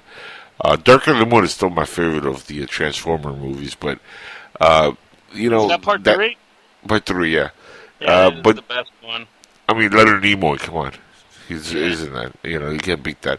But I mean, when you take the the fact that he was getting like hit from all angles, it was just weird because he's he's not a bad kid I mean, at all. So it, that the whole thing was just like stupid. It really was. I I, like feel, I do feel bad for him. where he put the brown bag on. That's on what he was talking about. That's what Johnny was talking about earlier. That the Yeah, yeah. just would, yeah. That, that there was was a couple times where people would, because like you could go up to him and interact with him, and some people Yep. sometimes would take the bag off of him, and he would literally be just sitting there sobbing, and they Yeah. would laugh at him and call him names and throw shit at him. I'm just like, how terrible of a person do you have to be to do that? I mean, what did this kid do to deserve that? I mean, what? He couldn't even catch a break. Oscar mentioned this film earlier. He was in the amazing David Ayer masterpiece, um, Fury. Fury. Fury. And Yep. um, he Yep. decided he wanted to try to be a method actor. So he decided that he wasn't going to bathe because that's what tankies did in the time. And Mhm. so he, and a lot of bad press came out because Brad Pitt and Jon Bernthal and all them people came out and said that they didn't want to hang out with him while they weren't shooting because he was stinky. And they made him. And there was all this press about how Shia LaBeouf's got too big of a head and he thinks he's a method actor now. And it's just like he's actually fucking trying to do something good, and you're going to still do this to the poor little guy. I mean, just let him do something. The only time he finally got a wink and a nod was when he was actually at his lowest point when he was in Werner Herzog's Nymphomaniac film and actually like did a nude scene. For some reason, that's the one thing that kind of people were Ugh. like, "Hey, you did good, Shyla," and I'm less like, "It's a terrible film," but um, yeah, even when he did it, he was so and he was good in Fury. I don't care what anybody says. He played that really intense, high-strung, shell-shocked character excellent. And people still just would not let him just have a good role. It, it, it hurt me, you know what I mean? Like I'm not the world's hugest fan of him, but I he never did nothing to me personally, and um, I don't know his plagiarizing thing. It is whatever it is. That's between him and Daniel Clowes. I like Daniel Clowes' Right. comics. I'm not a stand for him. I'm not gonna get mad at Shyla about it. Well, I uh, actually love the fact that he put himself out there for punishment. He put himself out there, you know, the whole green screen, you know, where he's, you know, he's he's doing his little rant, uh, you know, be all the be the best you can be. Da, da, da, da. Just do it. Just do it. Yeah. Just do it. Hey, with Chris Hemsworth uh, being cast as Hulk Hogan, maybe they can cast Shia LaBeouf as like Macho Man Randy Savage. yeah. I Step into a a Slim of Jim, practice- yeah. I did a lot of practice work with, with my uh, green screen uh, software and stuff like that. With that, I actually have some stuff that I would like to release someday. But uh, uh, a lot of people on YouTube made a lot of funny stuff out of that. Now I thought people would Um, just shat all over him, but they didn't, and they made Yep. great stuff out of it. So I made some good stuff. Hopefully, that'll be seen one day. Well, if you uh, ever do any green screen yourself, uh, make sure you uh, end up uh, sending it our way in green screen so we can make some memes out of you too, sir. I'm everybody enjoys green that. screen. Uh, oh, you mean on on unproduced green screen. Yes, Yes. sure, why not? poor, poor Shy. I- I, I feel bad for him. I, I really honestly do. think he's. I honestly think he's he's probably going to get a comeback when he's a little older, and I really hope it works out for him because he he's owed it, in my opinion. Well, I mean, would it really be a comeback? Because I mean, he, he's he's not like he's completely disappeared. I mean, he's just not making Transformer movies anymore. But uh, even previous to that, he, it's not like he was in blockbuster after blockbuster after blockbuster. You know, so I mean, I would actually like to see them uh, cast him in the next Indiana Jones movie and bring his character back, and maybe give him some actual good, you know, storyline and uh, actually He was character supposed development. to be on the Zod Rider show. Yes. Oh my God, that is so true, and that never happened. Really? That Yeah. was hilarious. But that was uh, whose fault there, Zod Rider. Huh? I remember that show. Remember, like we were talking about it, like That the first thing. his fault though. I think that was the person that that um scheduled it for him. They like messed up the time or something. That and and somebody was on the air like besmirching his whole career before he was supposed to come on. I mean, Yeah, that's not that's not cool. like like let's go through the failures of his uh, recent uh, IMDb projects, the movies he's made, and then we're gonna have him on and talk about all the failures he's had. No, but he hated. The thing is, he hated his. He hated most of his movies too. you know that that was funny, dude. Like He's even I was like, he's not a really? fan Like, his own stuff. That's the problem. Neither is Robert Pattinson, but you guys don't want to give him a break as Batman. Like I'm just saying, like I'm I'm I, I'm giving him a break. I'm waiting and seeing. Yeah. I'm, I I have not had an opinion about it, the casting whatsoever. I'm just gonna wait to see the product, and that's it. You know? yeah. So- I'm tired of getting angry about who's playing Batman. I'm just going to wait and see Sparkles and see if he does as good as he did. in- Yeah. If he- Does he Well, walk mean, in the daylight? really surprised me. He was really good in the movie The Rover. I really liked him in Cosmopolis. He's a he's a good actor. He's a good actor. Yes, he is. I'm I'm always going to call him Sparkles. I'm sorry about that, Oscar, but it, it might come from a place of love if he nails this Batman role. stranger things have happened. That's How many very Batmans do we need, though? Well, I, I'm uh, Ben Affleck. That's a- I'm, I, I, I don't want to be like everybody else, but I'm just no. Ben Affleck, Batman, no. He's, No. he's the best Batman. Period. There you What? Oh, No. God. go. Ben Affleck ruled as Batman. Bale, man, Christian I'm Bale. sorry. All right. Ben Affleck towers over Bale. Well, Well, maybe in oh, height and weight, oh, but yeah. that's about it. Doesn't mean that he's Now blasphemy truth. Cold hard truth. Okay, in what film was he better than Christian Bale in Batman Begins? Which Batman film was better than that one? I, I honestly want to hear this because None. he was in so many Batman films that showed how awesome he was at playing Batman. This is how, this is this is how good Ben Affleck was. The fact when he played Batman in Suicide Squad and Batman. yeah, nobody cares about that movie or his that was performance in it. much better than all of that. That was much better than Christian Bale. Period. It- You're crazy. You're I crazy. would have loved Christian to see. Bale all the way.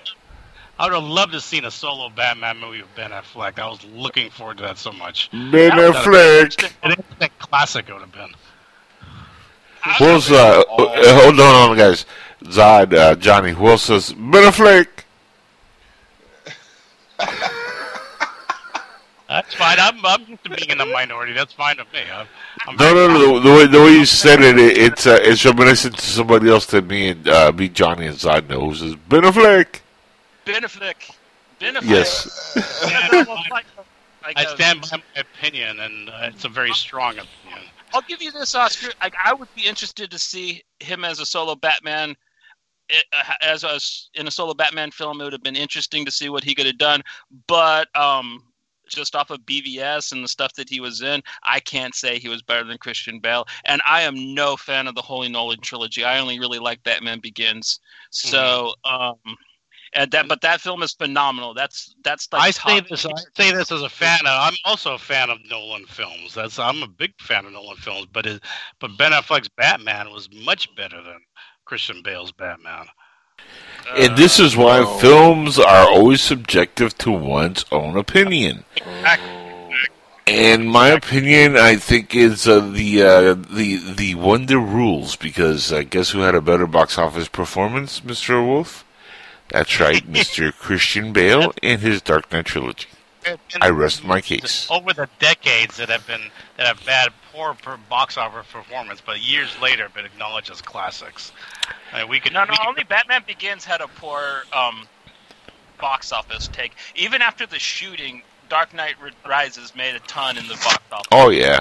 Well, but- yeah, but remember, Batman Begins was coming out. But Batman Begins was coming off like a ten-year hiatus for Batman, and the last one had bad nipples with George Clooney. So I mean, it had a lot to overcome. There you go. You know? Batman is supposed to be demented, okay? So the only two people who played a really demented Batman to me was Christian Bale Adam, and Adam West. he played a No. really demented Batman. Yes, he did. He played the probably the most demented Batman ever. He was like a cheesy James Bond Batman. Are you kidding me? Like he with gadgets and everything. Like that was a sixty That's- James that's Bond in a. Batman suit. That's Oh, what he was. No, no, no. Tim, Tim Burton's Batman. Who am I thinking of? I have a brain fart right now. uh, Michael Mike Keaton. Michael Yeah. Keaton. Those are the two Batmans for me. Michael Keaton, as as as decent as that role was, I think he went a little over the top. I mean, there was he went he crossed a line. And it was definitely into that campy territory, just a tad bit for my you taste. want to get nuts? Let's get nuts. Hey, Great scene, Yeah. by the way.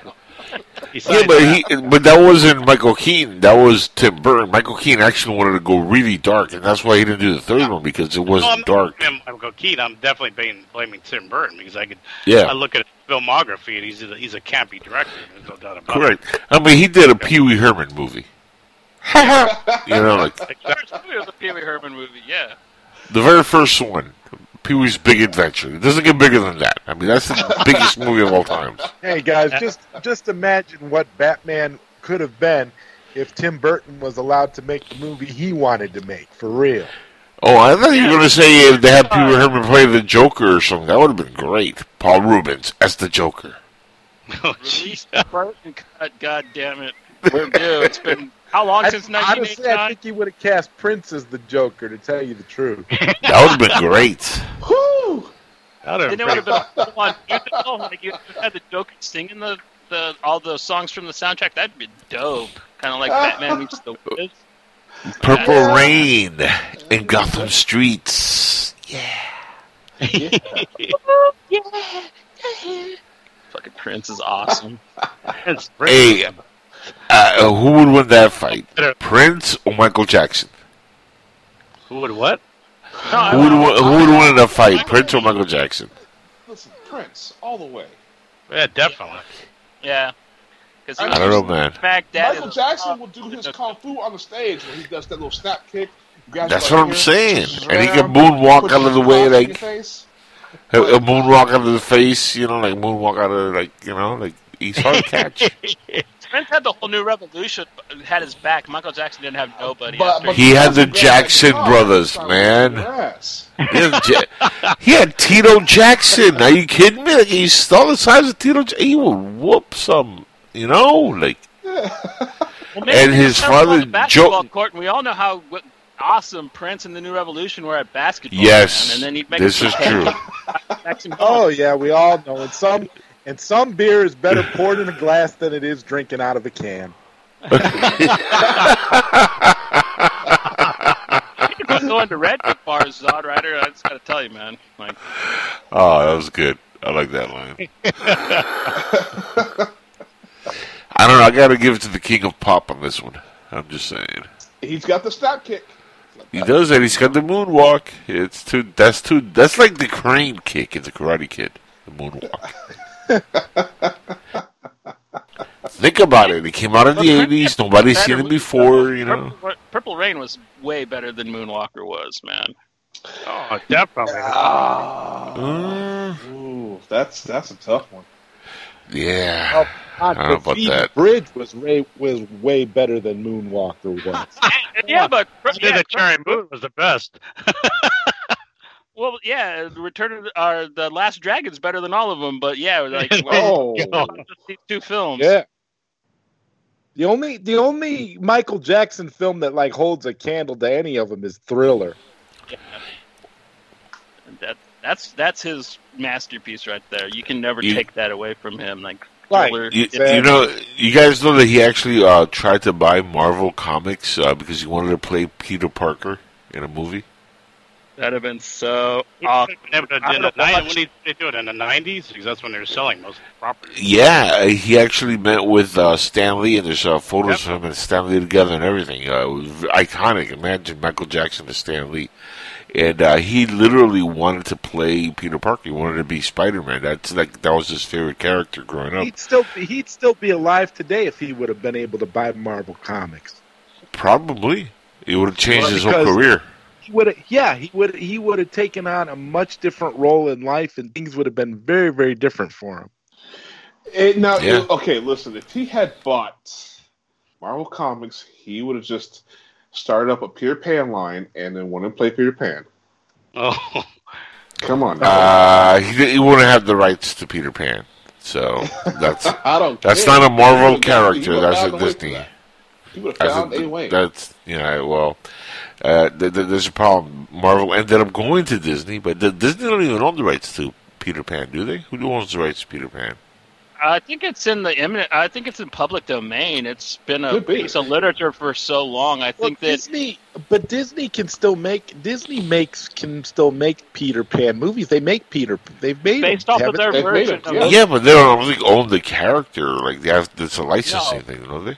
They have to get like licensing like rights or something like that because they, don't outright own the character. So, but I mean, it, it, there wasn't a Marvel character. So even if you would have bought Marvel comics, it's still like you would have to gone after the Peter Pan line. But uh, Well, if, it, if it's a character that's in the public domain, which I think it might be, I don't know how, how estates work, um, but it's it's old enough property that it might have reverted to that. Um, you know, Marvel doesn't own Thor. That's a piece of old mythology and stuff. but they- Mythology, right? but they're able to do the comic book based on it, and they own that particular version of Thor. So if like if Peter Pan was in the public domain, which I'm pretty sure it is, because I've seen so many different comics about it, which I didn't hear people having to pay out the nose to be able to do them.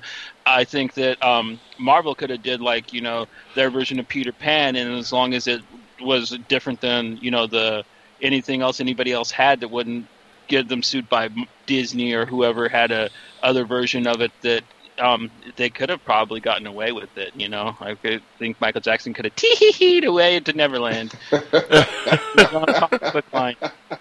hey, he probably Well, could he have have finally. definitely been in the Tinkerbell movie for sure. Oh, that's a low. That's a low blows. All right, that's that's cold blooded. Um,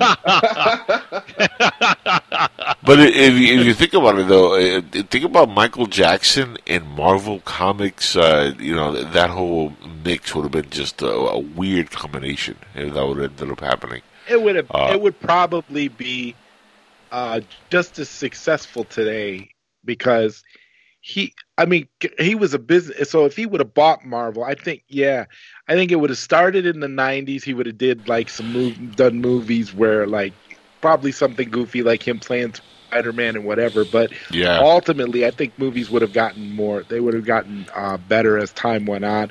I'm wondering if it would have been what it is today, though, like the way, like the direction things have gone, or or not. It would all depend, especially if with uh, him running it. You you got to wonder if he would have let the creatives do what they wanted to do, or if it would have been one of those things where he would have just kind of uh, did what he wanted, and if it would have been more comic book focused. It would be really Well- interesting to see that timeline where that actually happened. Apparently he was like a big fan of the comic books. So I mean, I think he would have gotten more like Right. closely related stuff to the comics itself because he was like a huge reader. Like that's as a kid growing up. Remember, he was on stage most of the time, and the rest of the time he was reading comics. That's what he was doing. So I mean, he was huge into that whole world, and he always said Marvel was his thing. That's like really what he loved more than anything else. So I mean, that would have been a very interesting move.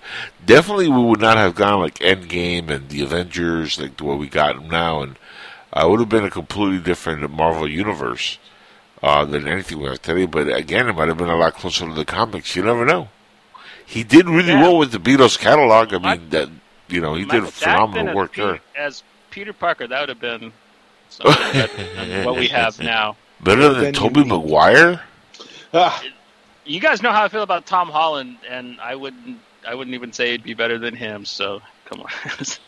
Wow. that era of Marvel was really funny. Like when they were um, really in, um, unsure about their future. I loved watching those old um, interviews with Stan Lee where he was talking about we're we're gonna get movies made and we're gonna have Tim Cruise playing Spider Man. Like yeah. there's a reason why Tom Cruise never played Spider Man. Stan is because whenever you talked to him, you called him Tim. I'm pretty sure he did not like that. Like, Yeah, Tim, Ti- we're gonna have Tom was somewhere there. like, Tom was like, you know how big a star I am? And everybody's like, we can't see you. I'm down here. Because Tom Cruise is a short guy, He's too. a midget. He's a midget. He's Yeah. a midget, apparently. Yeah. Actually, uh, true story, he was looked on to play Superman in the 80s. Uh, well, actually, uh, yeah, early on for like a TV s- or something like that. And as soon as they like they saw his size, they're like, nope, moving on. He could play. He could play Earth One Superman because wasn't he really short? Like the one that who was that? That was that Well, Josh. How about we just let him play Superboy? He's That's too kind old of, now. yeah. Well, now, yeah. yeah. Well, he could have played Superboy. That's what they were going for. It was like a Superboy, Superman type, but it was like like after the origin, like he was just becoming Superman type of thing, and it was supposed to be because there were some contractual issues with the the whole uh, Superman with Christopher Reeve and Donner. They didn't know if he was going to come back for part three at that point. Uh, so there was talk about maybe bringing in another actor and redoing it, and he was one of the first ones they looked at, and they were like, "Uh, too short." And everybody, yeah, but like that's Tom Cruise. He's you know up and coming. Ah, no, no, it doesn't look right. And uh, they never like they brought him in apparently, and uh, that just became one of those things that never happened. But there was a lot of people like like Leonardo DiCaprio at one point was looked at as Spider Man, One and thing that that almost bummed happened. me out though is He would have um, been a great Spider-Man. He would have been, yeah, we could have had a um, Wesley Snipes Black Panther. That's what he was actually originally supposed to Correct. play before Yeah. he got cast as Blade. But Yep. the um, production kept getting um, screwed on that, so they they just went into he, he met Goyer and they went into Blade. But I would actually have been really interested to see what like a late '90s Black Panther movie would have looked like. I mean, Wesley I love Snipes Chadwick had- Boseman. A lot of great ideas for Black Panther, though. That's the thing. That's Yep. the one he always wanted to do. yep. It That's what been he should have cool. done. I'm very Well, surprised they didn't put him as a cameo in the new Black Panther. That would have been that would have been sweet, but such is the case. Well, actually, Well- yeah, you know, cut in a scene where it talks about past Black Panthers and have him kicking butt as a Black Panther. Maybe they could tie it in somehow and have him come in as Wesley. Oh, Whistler. Sorry, Whistler, not Wesley. I'm saying Star Trek. Whistler. Uh, yeah. Shut But, up, uh, maybe- Shut yeah, up, shut up, Wesley. Wesley. but uh, they they could maybe bring him in for a little cameo and introduce, uh, you know, the new Blade. Like that'd be kind of cool to introduce Blade in the in Black Panther too. Do they have a, a, a person in mind? Because they keep talking about this new Blade, and I'm wondering, like, do they have an actor in mind for? No actor has been mentioned yet. No, not yet, but yeah, they definitely got doing an it. Yeah. actor. They Do picked they? an actor already. It's Did the they? guy Who? that played the guy that was. Oh, in that's that- right. That's right. My Greenback. mistake. Yeah, that's right. Yeah, Was who? The guy from the movie Greenback. Green Book. Green Book. Green Book. Green Book.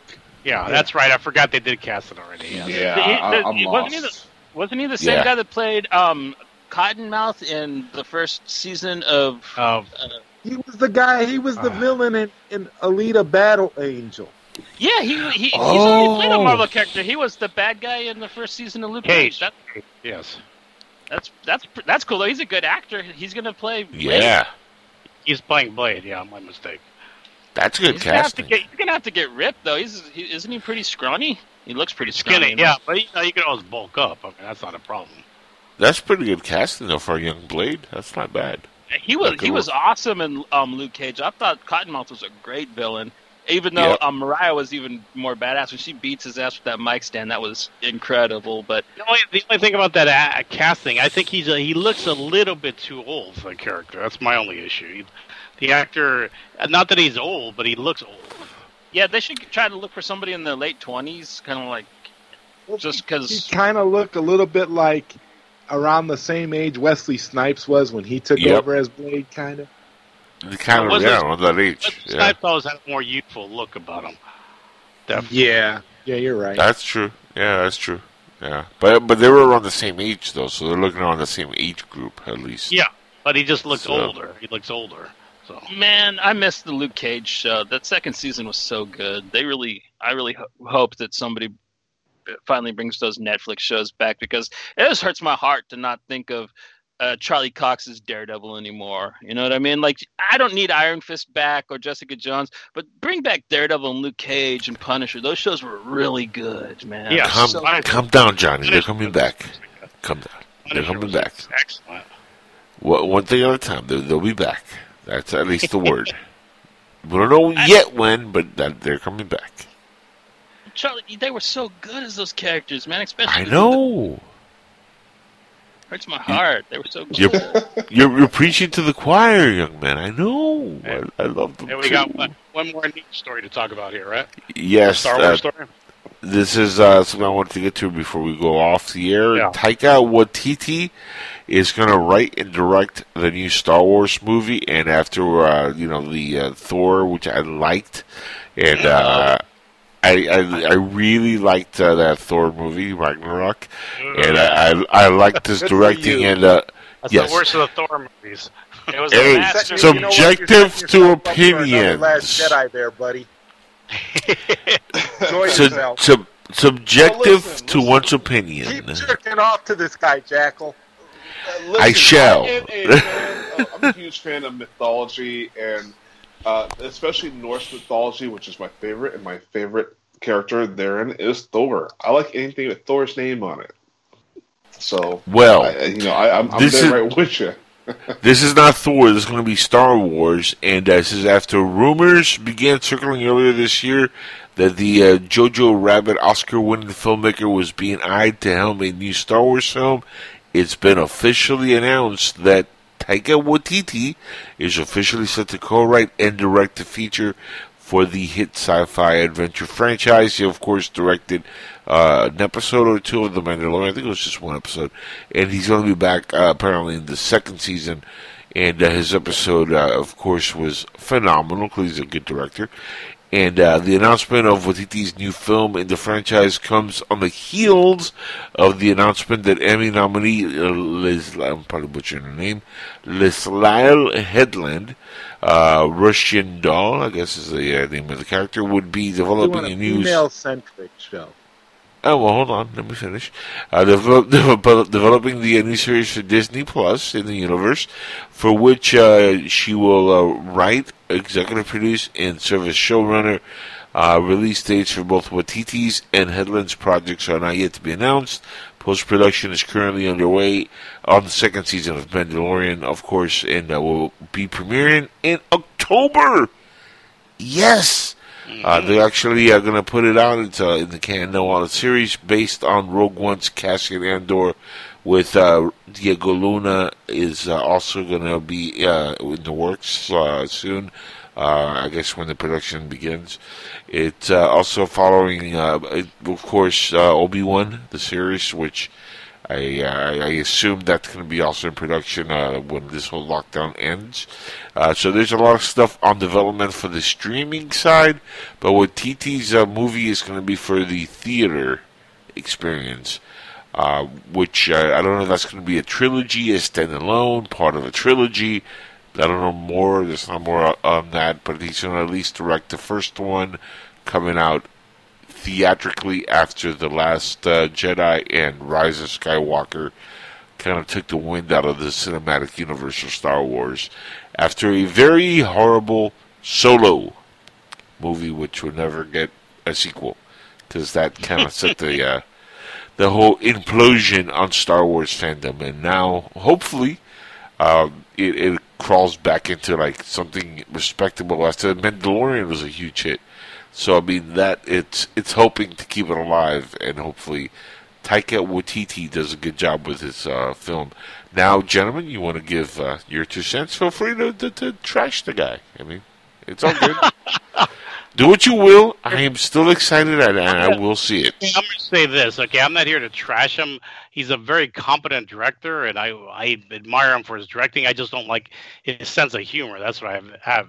I'm at odds with his sense of humor. In my opinion, he he and Chris Hemsworth equally destroyed the Thor character in Ragnarok. I mean, the the character became a buffoon, and the buffoonery le- led to you know of course the end game, which was which was mockery of the Thor character and it's hard to stomach. Actually, no pun intended. But I, that's, Yeah, that's, the, that's the issue I have with that with that director, and he's going to direct the next Thor movie also, and. Yep. To direct, to direct a Star Wars film, uh, I mean, it's gonna end up with some. It may end up something like Return of the Jedi, where we see little Ewoks walking in, or something like that again. You know, hopefully not, but Would that be a bad thing, though? that would be horrifying. That would be terrible. Yeah. Little people need jobs too, Oscar. Okay. I have no problem with that. It's just that give them some serious roles, not these buffoonish panda bears, you know, or the I should say teddy bears walking around. I mean, I was, I Yeah. seen that movie. I seen that movie in night when it was first originally released in the theaters, and I literally sunk in my chair when that camera panned from the little feet of that thing walking around. They introduced the character. I thought, oh, okay, this is the end of Star Wars right here, and that was it. the only thing I had an issue was with the uh, indie music. Yum num, dum dum dum dum dum. Yum it num. was terrible. Thank you. That's the Thank worst you. part of. That's the worst, Worst. part of Star Wars, right there. Yum num. You got a, a, a little clan of little, little plush teddy bears that took out the Empire. Come on. No, no, no. They helped to take out the Empire. Come on. Come You on. you don't, you Yeah, dismiss the work I of the rebels, messages. I know what the message is, okay? but No but hold on. Are you you gonna? are, doesn't matter how cute you are. Yes, You uh, can they do helped. your part. Okay, so listen, I got it. I got it. But that was just ridiculous. Okay. But it worked. It worked I know the I'm, I'm, prob- I'm probably blaspheming you right now, but that no, I did not need that. I'm in, I a, did not I'm in complete that. agreement with you. I'm I'm in the same camp. It was horrible. So you guys didn't like the Great Ewok Adventure movies? I never even heard of it. Thank God. You're not a true Star Wars fan. That's all I'm saying. You gotta watch Oh, the I, Ewok I movies. the I am the Star Wars fan. All right, Listen. That's that's where I'm afraid. Uh, I'm afraid this director is going to take Star Wars into that territory. I hope I'm wrong. I, I'm Are we to. grasping at straws here? We- Did you not see the Mandalorian? He did a really good job in that. He did a fantastic job in that. So someone Thank must you. Have, I don't. Someone must have restrained him or something. I don't know what happened there. Uh, Well, Well, producer it's kind of weird that you think that they're going to let him make like some Star Wars Thor Ragnarok. It's That's He was- not gonna happen. I, I I think that no matter what, this movie's going to have like a grounded thing Right. to it. Even as bad as Solo was, it it wasn't like completely slapstick or Here's- dumbness. So I, I think it's going that direction because Ragnarok was the biggest of all, the biggest hit of all the Thor movies. That's also money is the biggest factor that talks in the industry. So they're going to go that route. Oh, this is what works. The audience loves this.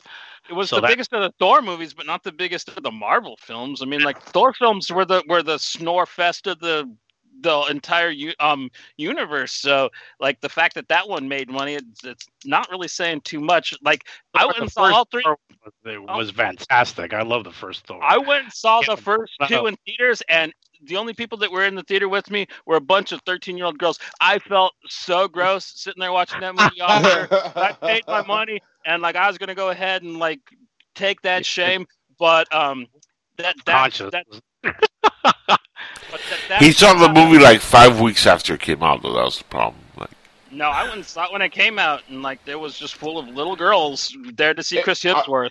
and there's no Amber Alert. Wow, I'm surprised. It's Oklahoma, man. What can I tell you? Again, this was your this, uh, this was your turn for you to get it this this episode. Uh, so, guys, There you go. I gotta go in here soon. well, this is our actually our time. To, I was actually about to cue that V, so uh, we're about to uh, sign off for the evening. That was the last story, gentlemen. I want to give everybody a shout out for being on the roundtable tonight. And uh, anybody want to uh, talk about the uh, show they have coming up? Since we're a roundtable full of hosts, I'm sure we all have uh, guests coming up. V, you have anything special coming up? Uh, just uh, just keep watching the show. Keep watching the, the media. Keep keep listening to the shows. Uh, TLB TV is coming up here soon, and I hope to convince uh, yours truly here, uh, the Jackal, to get his video medium on with us with TLB TV, and we're gonna push things, and we're gonna be circulating to an audience with several million people there. We don't need YouTube. We have cut out our own audience, okay? We are taking over. You know how many people have wanted to see my mug on TV?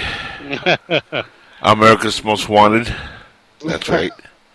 They've been knocking on my door for years, according to some people in Miami. Uh, is that right, or anything uh, special coming up uh, on your end over there? Because I know you do amazing work on your show every week. Good show last week, by the way, or this week actually, a couple days ago. Thank, thank, thank you, bro. Yeah, I'm gonna keep. I'm gonna try to keep doing the show every week. That's my my goal. That's a great goal because it's sometimes it's like a year apart. And I'm like, and you're like, I'll be live this week, and then like four weeks pass, and like, Yeah, well, my, that's the thing. My goal is just to get, just to keep, you know, just to keep getting quality guests and just to go every week. So that's what I'm I'm focusing on. keep plugging away, good man. Uh, Mr. Wolf, you got anything coming up in the uh, neck of the woods? Oh, yeah, this, this Saturday Pacific Standard Time at 9 a.m. The Hour of the Compassionate Wolf returns once again, and of course, it's my show where I spin fine music from motion pictures, television shows, commercials, and video games. You can hear stories of the industry from yours truly, also. Uh, we're gonna like work the radio out. station from Demolition Man, right? Yeah, kind of. Yeah, Arbor hot dog. we gotta we gotta work on that title though because the hour of the compassionate wolf, but it goes on for like five hours. It goes on for three hours. I just hate that I keep. I just hate that I keep missing your show, Oscar. oh, It's a it's it. a nine in the morning though. Yeah, it's like early. It's Like, a, the the name is like a is like a throwback to the old time radio, the 1930s, where the hour of this and that, the hour of power, and what have you. That's, I that's my know. wink and a nod. That's what that's what it means. I miss I'm our just- old I'm- show, Oscar. Late night, late night music where you could be, where you could be, you know, chilling with somebody special and just enjoying your show, man. That's what I miss. Well, think about it. Think about it. This way you can wake and bake, and then put on like his show, be really, really stoned, and it's the same thing. You think it's nighttime, huh? There you go. Uh, I didn't catch that, Zod. Sorry. Say it again. No. I think it was Uh-oh. the that's Oh, I said, you know, we, his show will survive the post-apocalypse. Oh, definitely. Yeah, yeah. Well, Yeah. of course. Yeah. Uh, Johnny Alpha. Anything uh, coming up in the uh, nerd world on your end? Oh yeah, man! Every Thursday, new episodes, Nerds from the Underground. You can find us on Spotify, on iTunes, and on um, Nerdy Legion Podcast Network.